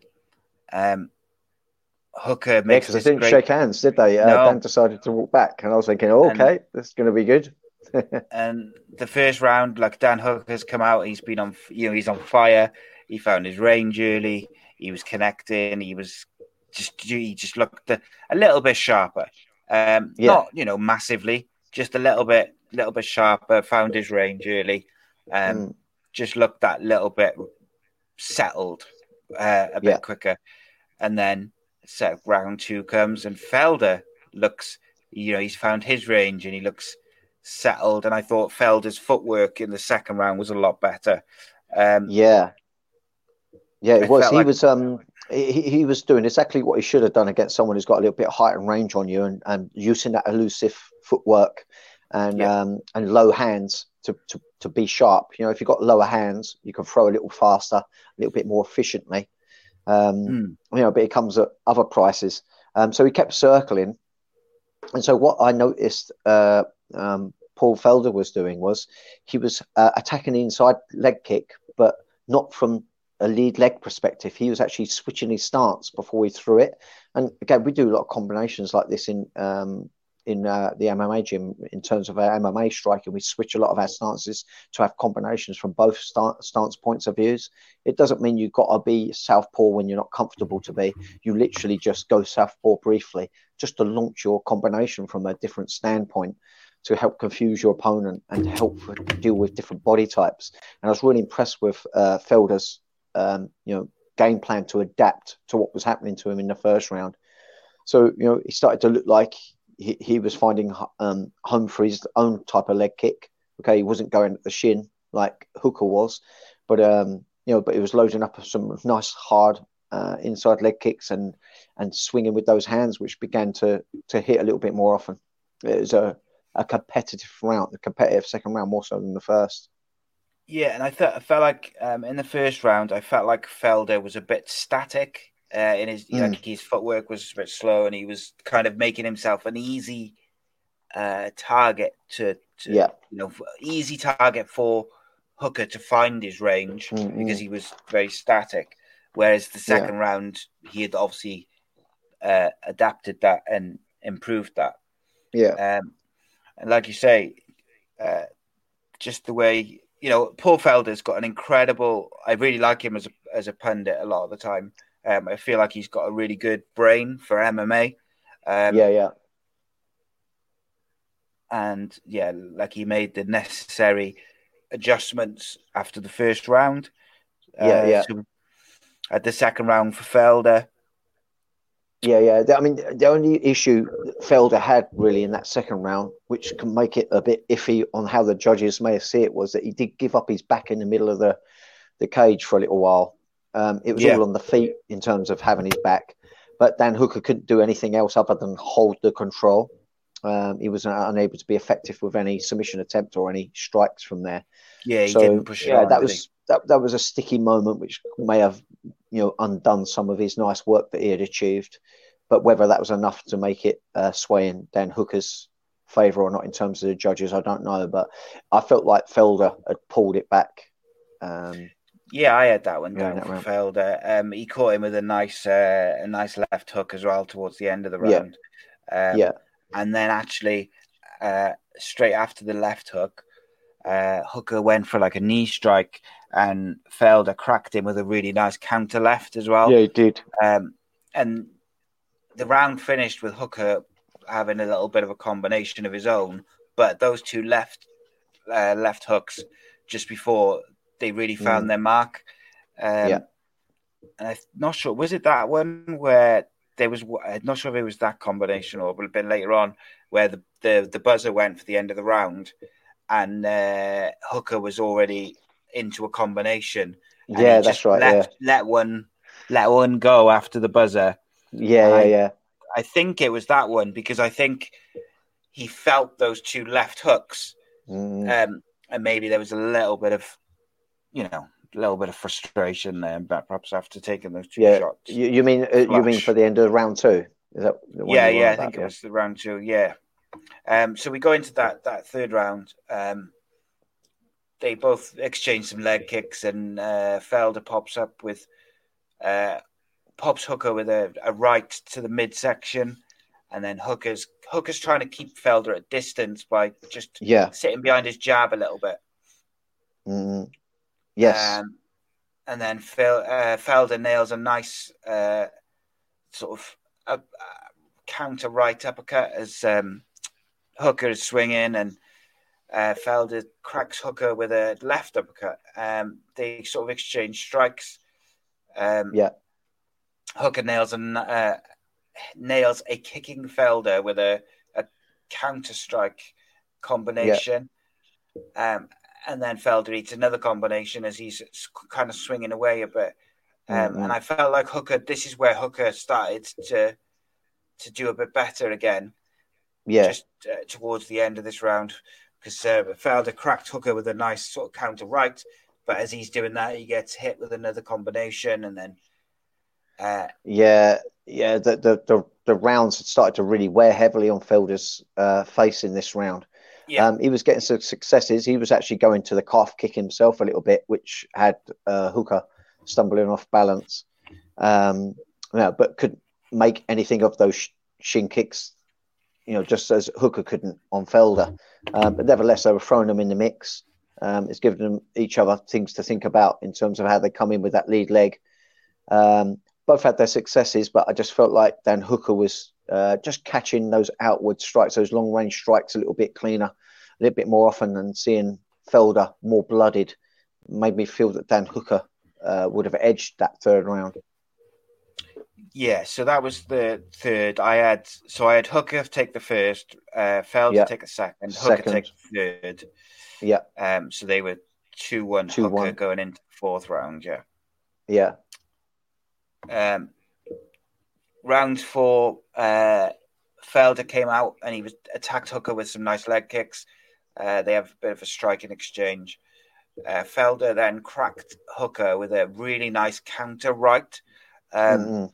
And he followed it up, which I think was a, a big, big part of him imposing himself in this round a bit. yeah, Because as he followed it up uh, with the two, two, two punch combination, and then he hit a swinging uh, Hooker with a nice counter right hook himself. Uh, Yeah. And then Hooker tried to put a bit of distance between them with some leg kicks. Um, Yeah. But Felder rocked Hooker then with a really big right hook. Um, Hooker just looked a little bit, not, I don't want to say quite as extreme as shell shocked, but just looked a little bit rattled by here. Uh, he was up against the cage wall, um, but they separate, and Hooker goes for the back control on a Yeah. Felder as he's standing. They Mhm. separate again, and Felder cracks him with a really n- nice right again. Um, and Feld's striking was starting to look really sharp in this round. Um, Yeah, yeah, he, he was landing some meaningful looking shots, and um, Dan Hooker for the first time looked like that elusive game he was playing looked like it was impossible for him to keep implementing. He was looking a little jaded. Um, I think we were seeing a turnaround point um, in the rounds in terms of their energy levels. It was looking like uh, Felder was the fitter of the two, um, and, and keeping that pace going. Yeah, and I think, uh, like I'm, I like I said a minute ago about Felder's uh, MMA brain. Um, I think he really showed it in this round with how he he thought about the round and how he approached it. Um, Yeah. and he really, really cracked him with a couple of nice shots throughout the round. And a lot of the Mm. time they were they were kind of counter strikes, and he was waiting for Hooker to try and come in for him, and he would just Yeah. nail him with some nice uh, kind of counter uh, right hooks. Um, Felder cracks Hooker with a nice elbow strike as the round ends. Uh, I had Yeah. that one to Felder, which makes Yeah, yeah, it it's hu- 38 all going in to the final Yeah. round. Yeah, yeah, yeah. I mean, uh, pretty much the same. Again, you just had one uh, part of the round right in the halfway point where Felder had given up his back standing again. But again, Hooker you know, couldn't do anything really with it. He could only but really hold the control for a brief period. Couldn't get any, you know, jumping on the back for submission attempts, and um, uh, and, and couldn't really get effective striking off. Um, similar to what we saw, you know, with uh, Riddell when he was, um, you know, in his match where he, was giving up his back standing, but was not really receiving any damage from there. Um, yeah, so you can't really say that that was enough to sway it in, in the other direction. So, I, uh, you know, I would give uh, Felder that round. Yeah, so they go into the, the final round, or at, le- at least on my uh, my scorecard, uh, all even. Um, Yeah. what did you make of the fifth round, mate? Because the reason I ask you now is because my I've just gone off my notes. Okay, yeah, yeah, yeah. Um, well, now you, you see, um, you know, Felder really chasing Dan Hooker down. Um, you know, Dan Hooker had, had got some swell, swelling on his jaw. Um, his mouth was wide open, uh, slowed up somewhat. Um, he was more looking that he was trying to get, you know, to the end of the fight, hoping that the previous rounds were enough. It um, no longer really looked like he was uh, hunting for a way to, to to win that particular round. He just wanted to get to the end of the fight. He was circling in big motions. Um, he did manage to take the back at around about the three minute mark again. Um, but, you know, just lacking control really. Uh, Felder was able to turn to face him, so his back was no longer given up. He managed to work an under pummel and fight his way back off from the cage and I was back out in the middle again at the halfway point. And when I was back at the middle, Felder's game just looking like the one, one with the, the more energy, the more venom in his shots. Um, you know, he presses him back time time again.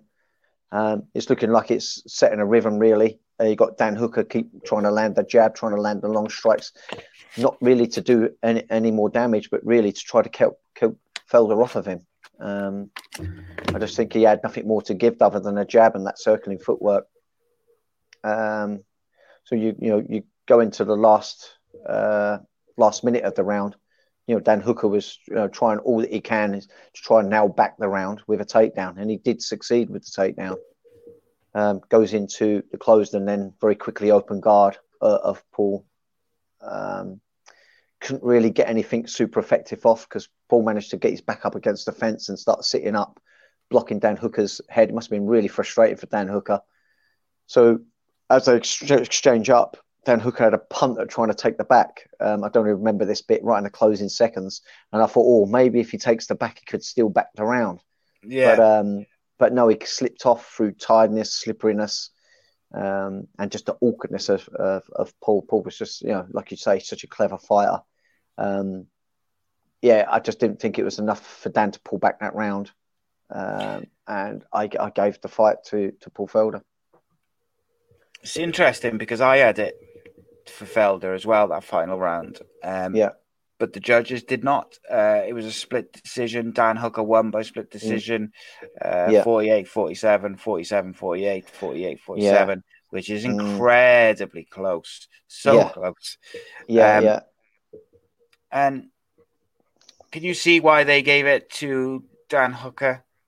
Yeah, I mean, it depends on what aspects you're looking at. I mean, yeah, I suppose you can. I mean, is that it, it was close enough for you to understand that you know someone looking at it in a slightly different viewpoint might give it the other way. Um, just in my own heart of hearts, I felt that uh, as Paul Felder that it was doing enough for me to win it. Um, and when you have a look at the overall stats for the strikes, you had um, Paul with 133 significant strikes over Dan Hooker, who had 119. Um, you know, you know, body strikes being 21 for Paul Felder, and Dan Hooker had just eight. And the leg kicks were, which did go in uh, Dan's favour, were 36 compared to Paul Felder's 28. Um, so you know, overall, it, you know, it was all steering for Felder to be the more pro, you know, proactive striker. Um, so, yeah. Um, so what you do? Score the brief back controls that Dan Hooker have had on him do, you know, do you score that enough for him to take any of those rounds? I don't think it was enough because it was literally a holding. Um, it's to me, it's like yeah. a takedown. If, if you take someone down and hold them until the ref stands you up, that takedown ain't scoring very big. Um, and I just felt Dan Hooker's back controls, although they times, were, yeah, although it was control, nothing come of it. Um, and as the fight went on, those back controls become even more brief. Uh, yeah, uh, in my mind of minds, it, it, Paul Felder won it through and through each time. But um, I can understand, especially with the way the judging has always proved to be. Um, it was close enough for it to be seen the other way, of course. But yeah, yeah, and I'm sure it's got nothing to do with the you know the the country where the show was, etc. Mm. Um, no. But uh, I, I wouldn't mind seeing a rematch of this fight. I got to say, I thought it was a really good, enjoyable fight. Yeah, yeah, it'd be good. Um, I don't think either of them would want to rematch each other from the get go, though. I think that was grueling from both. Um, oh yeah, certainly uh, feeding that this morning.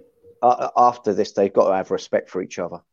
Uh, yeah, it was weird, wasn't it? Because they uh, they didn't touch gloves at the start, but then straight after the fight, they embraced and they, you know, they had a few words which was yeah, good to see. Yeah. Um, but I'm not quite sure why the uh, why the needle. Uh, but there was yeah, I, I, I, think Paul Paul had just said a few things, uh, didn't he, about Dan, and I don't think Dan approved. Um, yeah, dissing his game a little bit, but yeah, that's just all part the story, of the, the game. Story is uh, I mean, as long as time, isn't it? Yeah, if they're going to get wound up by that, God knows what they're going to be like when they face someone like Conor McGregor, because uh, they're going to have to put up yeah. with a lot more. oh yeah. Um, okay, so obviously this is about now when we normally finish up our shows. So we got this bit yeah. of extra. We're not going to go through, you know, fight by fight Bellator because it's never ending. Um, we're going to quickly yeah. cover Bellator 240 and uh, Bellator Dublin. Mm-hmm. Uh, any preference where you're going to want to start on, mate? I'll let, I'll let you lead the way.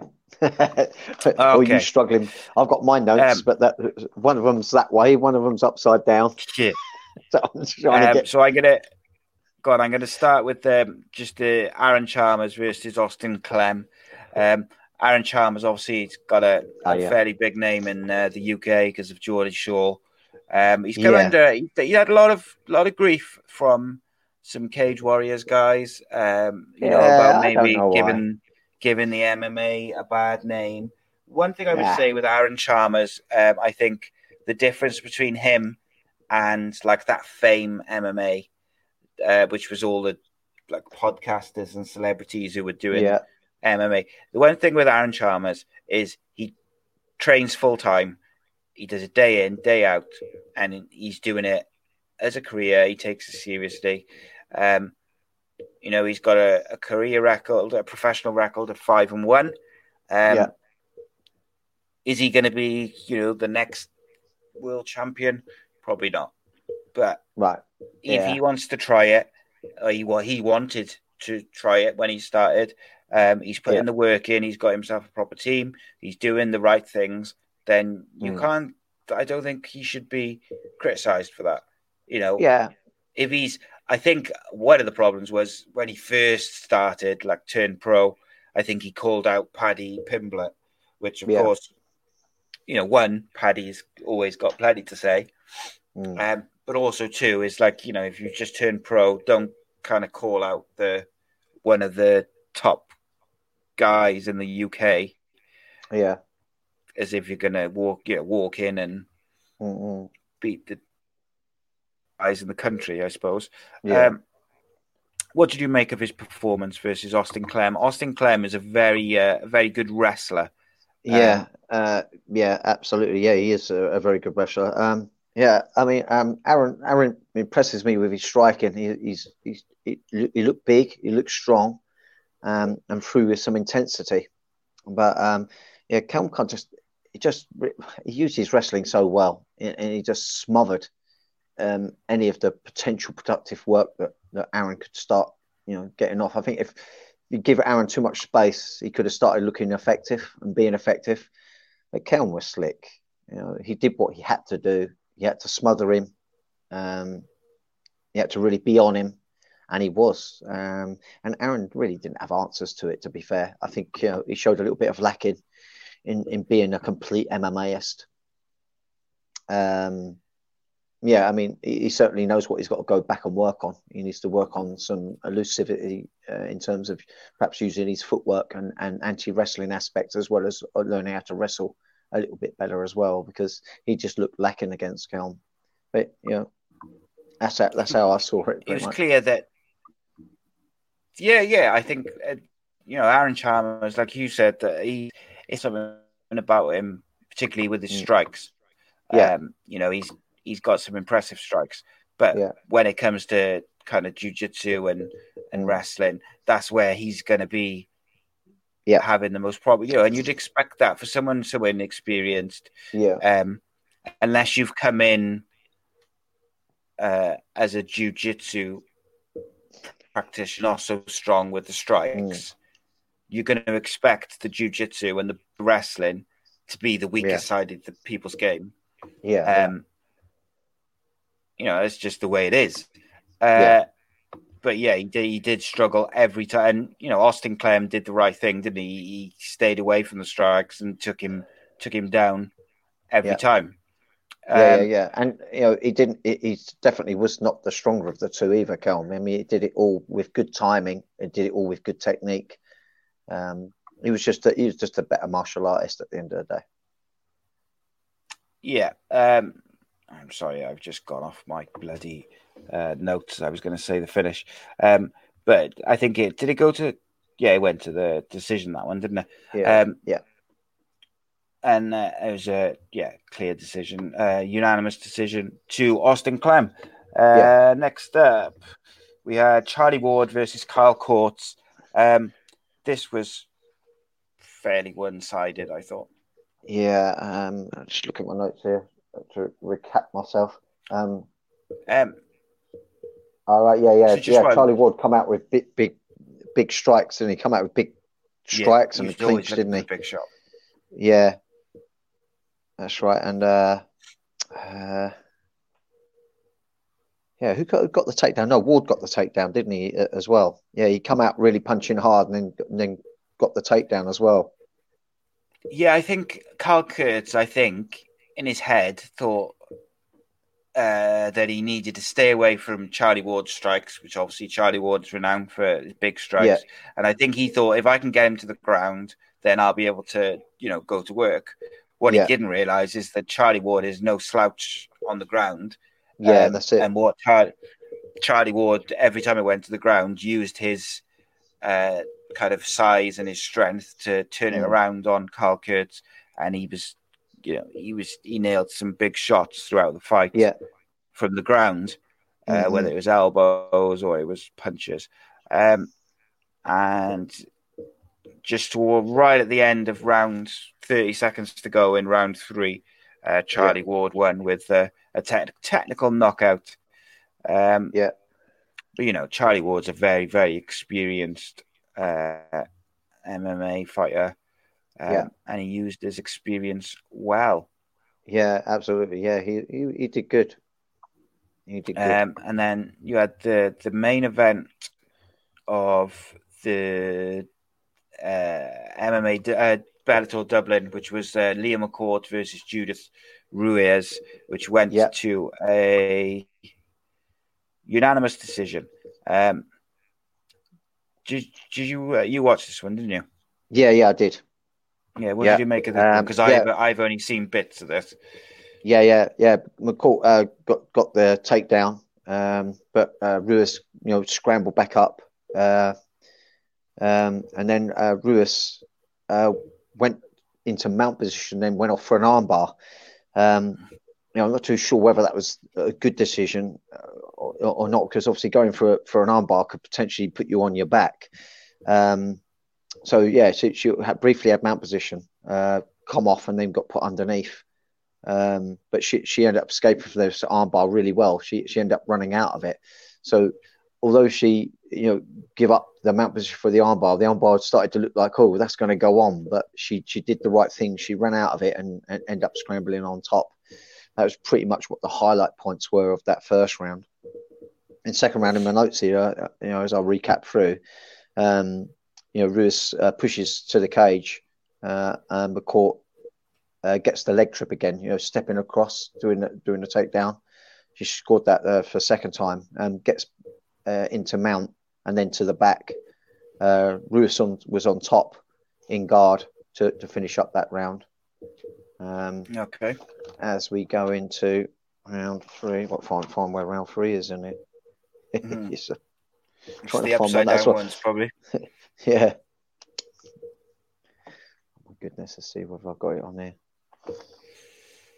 Um, so let's see what I got. So McCourt um, got taken down early, uh, 20 Mm. seconds into this round. Uh, she stands up to improve her position after an activity warning from the referee.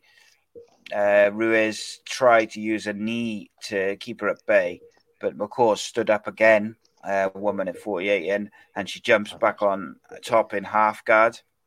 Uh, she gets the Yep. full mount round two, about two minutes 20. Uh, she hit some Mm. nice lefts to the head. Um, another left elbow uh, smashes home, uh, Mm. which causes uh, Ruiz's face some damage. Ruiz gets back to half guard. She tried to push her off the fence, or push off the fence. Yeah, she her tried to. Yeah, she tried to use a technique called single leg X. Uh, it looked like Okay. she could try to create something from it. Um, yeah, it- you know, she was either going to try and get a sweep or get a leg lock attempt. You know, for for a brief bit, but you know, I think at that stage maybe a little bit too tired to make anything of it. Okay. Um, yeah, and McCourt uh, stands of her own accord at uh, f- just over four minutes. She throws Ruiz to the ground, um, Mm. and then she ends the third round on top and fairly comprehensive victory, I think. Yeah. Um, human, unanimous decision uh, to Leah McCourt. Um, I'm not sure, but I think that's the first uh, women's main event for a Bellator. I'm not right, 100% okay. sure. I didn't. Oh, I I did a didn't that cyborg fight. Maybe the cyborg fight was a main event the other day. I don't know. Yeah, Or I'd imagine it would be. Probably, I'd imagine it's the the first uh, female main event in a Mm. you know like a Irish or Yeah, yeah. British Bellator show at least. Um, and then we move over to uh, Bellator 240, uh, which Mhm. kicked off with uh, Oliver Enkamp versus Lewis Long. Um, Lewis Long of Pontypridd, Wales. I'm a big fan of his. Um, this was, I was really excited for this fight because uh, they can both real, really bang. Uh, Right. Lewis is good on the floor as well. Um, and it was just one of those. Lewis got knocked down by a spinning back fist. It was one of those where you just get caught, um, and it doesn't matter how uh, how good you are. Mm. if you get if you get caught with a spinning back fist, uh, which Yeah. really hits home, doesn't Yeah, matter that- how that- that techni- technically good you are. Yeah, that Enkamp, he he come out with so much energy, didn't he? He, Yeah, he, he no- clinched no up, didn't he? He was just he was just on him, and um, I was quite impressed with his tenacity. He's just, you know, it really had faith in his cardio. Clearly, um, he, um, you know- he's got a really really good reputation, uh, Enkamp in um, Yeah. in Sweden and Europe. But like he Yeah. came out with like spin kick and uh, this and that and mm, some knees. Um, but you know, Lewis Long is, uh, you know, he'll recover and he'll come back from it. Um, yeah, yeah, it's just, you know, it's fighting at the end of the day, and sometimes you're going to get nailed um, with a Mhm. big shot, and yeah, yeah, yeah. there isn't a great deal you can do about it if you get hit on the button. No, I mean Uh, Lewis Long looked like looks like he could be really dangerous. He had like um he had a moment, didn't he, in that first round where he started getting that guillotine. Do you remember the guillotine? Yeah. around about Yeah, minute yeah, he, he goes for like a standing, know. uh, like yeah, standing and- guillotine, wasn't it? because there was a, a size difference, I think, or strength difference between them. You know, um, you know, the, the other lad looked like a proper boy, sort of thing, physical, physically wise. Yeah. But um, yeah, that was his only part where I thought, God, dear me, I, I was waiting for him to tap. But um, fair play to him. You know, he got through it like a true warrior and never come off the gas. He, he was straight back on it. Um, you know, Yeah. spinning kicks off that break in that last minute. And um, Yeah, yeah, yeah, and as you he know, just he slipped got- out of the got- guillotine, didn't he? yeah, yeah, Just yeah. slipped out the Uh, back of it, and but I wasn't expecting that finish because I, I just thought it was going to be one of those fights where he kept grinding out the rounds. Um, yeah, I, I didn't think he would have had the outright power. Um, I would put the power in uh, Lewis's long uh, direction. Uh, but yeah, but the precision, you know, yeah, you have yeah, to be yeah, super button. powerful to be precise. Yeah.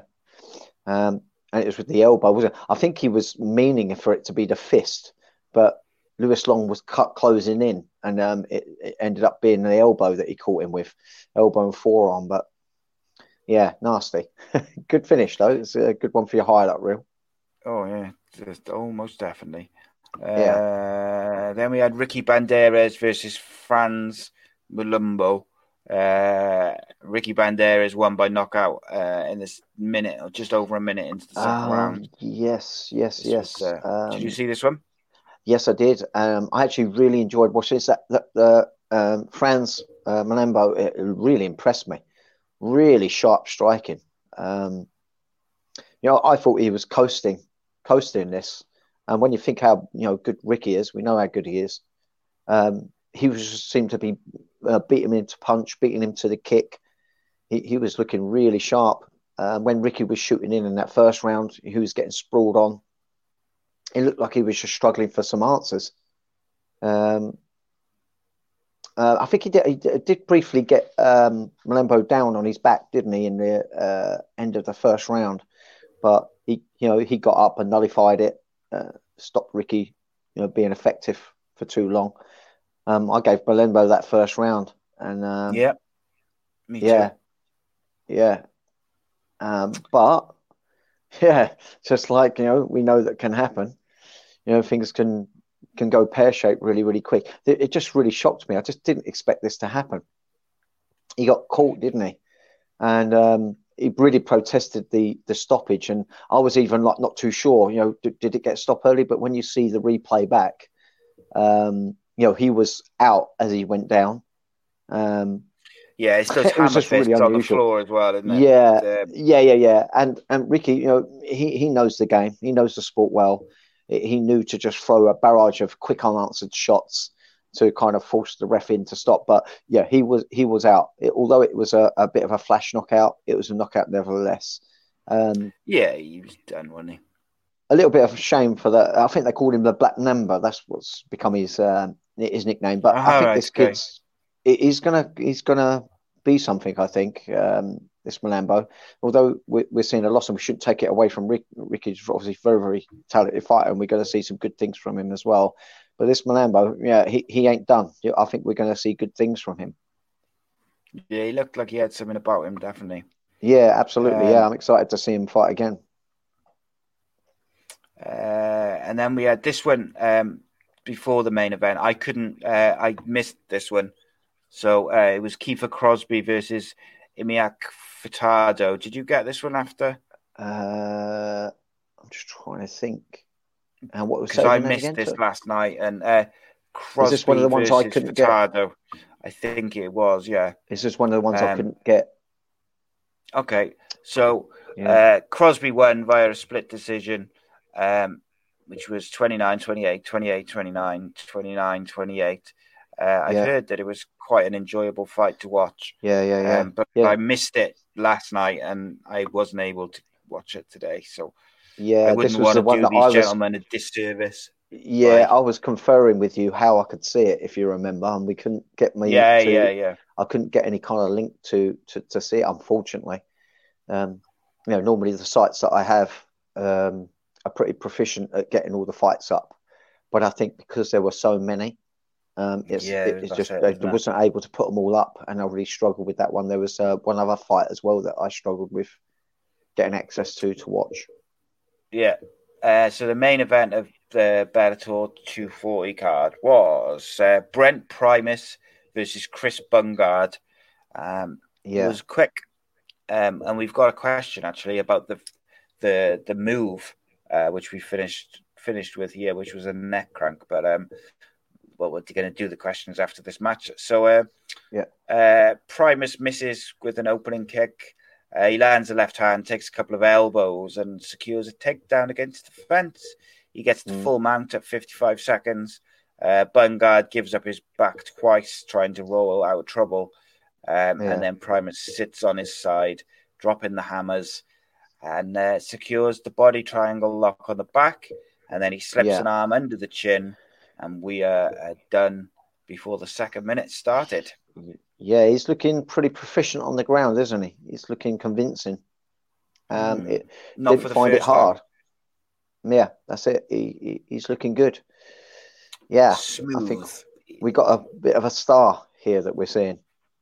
Yeah, Um, he yeah, I've not looks- seen him under pressure in the last few few outings. He's he's got it done and dusted quite quickly. So He just Yeah. looks very, um, very smooth on the ground. Particularly as soon as it goes to the ground, he just moves through the, um, Hmm. through the gears quickly and from position to position with uh, with no real uh, kind of issue or anything like that. He just goes bang, Yeah. bang, bang, job done.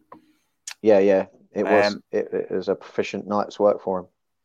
But uh, you know, what you got to think Yeah. of, you know, how he ended up getting into to, to the ground scenario. This was all started because of a, a jumping guillotine attempt. Now, if you're ever doing a jumping guillotine, to me, you know, th- they're best served towards the latter part of a round. Maybe when you've already pretty much won the round, you can take the risk of putting yourself to your back, or maybe you've got nothing else to, to lose, and then you would perhaps jump a submission in, uh, like jumping guillotine. But to jump a guillotine in, in in the beginning stages, in the beginning minute of the first round, putting yourself on your back against a fresh, proficient grappler, not a good idea. Not a no, good idea. it's So risky, isn't it? Especially it kind of a who's win that- doing. Yeah, it was a bit of a win that was given to him. To be fair, not to say he didn't earn it, because you can only do what you can. You know, if someone makes a mistake, you're going to capitalize on it and get the win. Yeah, for sure. Um, but yeah, it was kind of given to him a little bit. Um, yeah, very dubious tactics, jumping guillotine. Indeed, indeed, indeed, indeed. Um, okay, so we've been going two hours, so we're going to do these questions. There's only a couple today. Um, if you uh, guys, if you've got any questions you want to send in for Danny, uh, for the M- Danny Batten MMA show, uh, which are boxing or MMA related, uh, then you can do so via Twitter, Facebook, Instagram, or email at Ace, uh, Acecast. Jesus Christ, start again. Email ace network contact at gmail.com. Uh, Twitter and Instagram at acecast underscore nation or facebook.com slash acecast nation. And uh, you can send them in. Um, okay, first question Is Tyson Fury legitimately one of the greatest heavyweights of all time? Uh, it's hard to bet against him. I mean, I do just think different eras bring up different talents and in, in different abundances. And I do think that some of the best boxing we've ever seen would have been in the uh, 1990s in terms of like pool of talents. Um, Yeah. you know, I don't think there's a, a massive pool of talent in the weight division, but you know, what can you do? You can only stand out in the era that you're active in, and in terms of that, yeah, he, he's he's proven legit. I think he could could be dealing and matching anyone from any era. Yeah, I absolutely think that. I think a lot of it is his body composition difficulty. You know, he's he's six foot nine. He's a giant of a man. Um, so he's he's not only tall, he's heavy, and and the guy can box. He's got footwork to go along with that height and reach that he's got. So yeah, I do think he, he's definitely up there uh, as a great. And you know, on top of all that, he's an absolute nice character. You know, a nice guy. Yeah, he's uh, he's crazy agile for someone who's six foot nine. I gotta say. Yeah, absolutely. Um, yeah. Uh, do you think what uh, Fury will face Wilder again, and should he? No, I think this is a done deal now. It's it wouldn't excite me to see it again. Um, yeah, I don't think put it to bed. even hardcore boxers. Yeah, I don't think even hardcore boxers want to see it again. The only way I no, want to I, see that again is if they do Wilder versus AJ and Wilder yeah. sparks AJ out in like two rounds or something. Yeah, then possibly then, then. do it again. Yeah, yeah, but that'd be about um, the only way. But yeah, do you think AJ will avoid Fury for a couple more years to try and get him on his decline, or do you think if he faces him in the summer like Eddie Hearn is making out? Well, we all would want him to face him while he's at his peak, don't we? But we know from boxing of old, unfortunately, boxers end up facing themselves when uh, uh, facing each other when we've got these potential really good matchups when they're past their peak. Um, so you know, the sadness of the situation is probably going to be that way again. It's partly because these boxers get paid such a huge amount of money that you know they don't truly have to face each other. Um, yeah, I think um, I think Tyson Fury wants it. Um, I, yeah, I truly I believe he, because I truly he, believe that Tyson Fury wants to be the greatest ever. He wants to be considered the greatest ever, and he knows yeah. to do that he needs to be AJ. He needs to be everyone. Yeah, yeah, yeah. And, uh, I, and I think he would beat AJ as well. I just, I just think well, it, it, this just is the other bo- side to it, isn't it? Yeah, I think he's a boxer too much for AJ. The other side to it being that Fury wants to fight, face AJ to be the greatest, well, yeah. considered in the conversation for the greatest ever, whereas AJ has got to be looking at Fury and thinking, do I want that? Do I mm. want to face a motivated Tyson Fury who's in good mm. shape and you know? Yeah, yeah, because he did not. Deontay he did Wilder. not look tired. He didn't even look tired because I was concerned about the fact that he was getting so much bigger. Um, yeah. He was heavier this time around. I thought, "Crikey, is that going to telltale in his gas tank?" But he absolutely did not look tired. He was feinting with his head movement, feinting with his hands. He had footwork. Yeah, he looked good. He looked good. good really good, and I enjoy I enjoy talking about that tonight. Um, yeah. So, uh, last question: uh, What's the difference in pain or panic between a neck crank, like in the Bellator main event, and a tight near near oh, rear, naked, rear choke. naked choke? Tired now. Um, okay, so rear naked choke. This it really doesn't hurt. It's no. the sensation of suffocating and can't breathe it, it's just horrible. Um, I'm not so sure actually that that submission was actually a crank. Um, I think when you're putting the the forearm across the jaw like so, it mm-hmm. um, opens your jaw, and then your jaw cuts off your windpipe. That's quite often ha- what happens in these situations. Um, that sounds. But brutal. I can understand why people might think that's a, that's a crank. But in terms of an actual crank, um, yeah, it, it, it, it, you know your neck's gone to full turn, and um, and, and it's the feeling that something's going to give way, and, uh, and you don't want your neck giving way because you're going to be paralyzed, right? It's yeah, it's not nice when you know that something's at full lock, um, particularly when you know it's your neck. Um, so yeah, neck crank, cranks so they're, they're more painful and more discomforting, uh, but the panic feeling of someone being around your neck and squeezing, it, you know, it's it's just suffocating, it's repressing, and it's, it's, yeah. it's not comfortable for a totally different reason, but certainly not painful.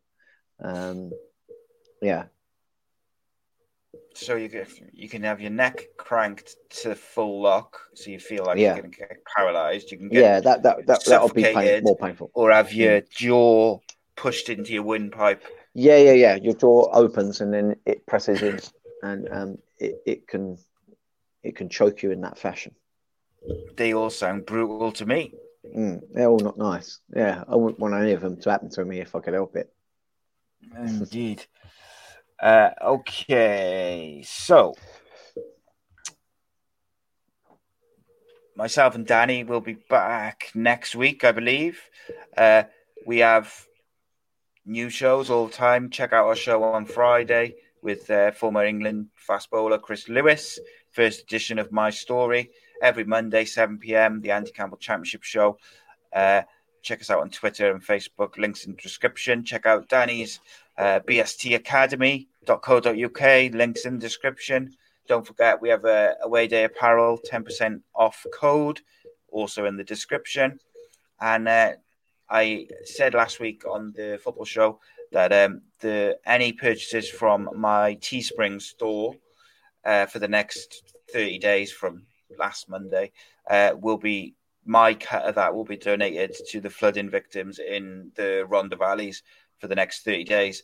Um, it's not a massive cut, my cut, but my cut will no, nonetheless, 100% of it will go to the flooding victims in the Rhondda Valleys uh, as people have lost everything, had their homes decimated, lost their businesses, their tools, their vans, everything.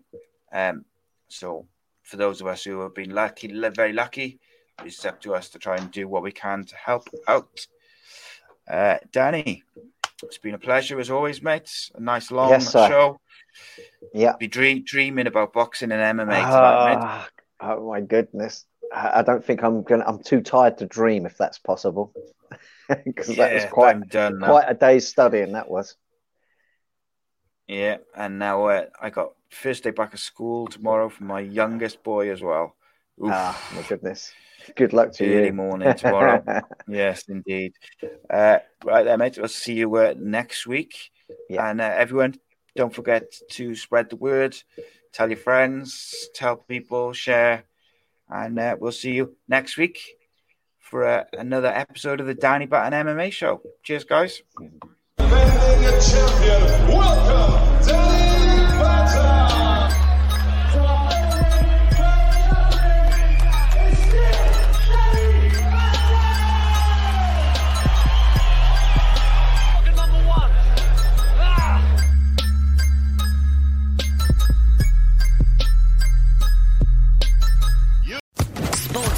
Podcast Network.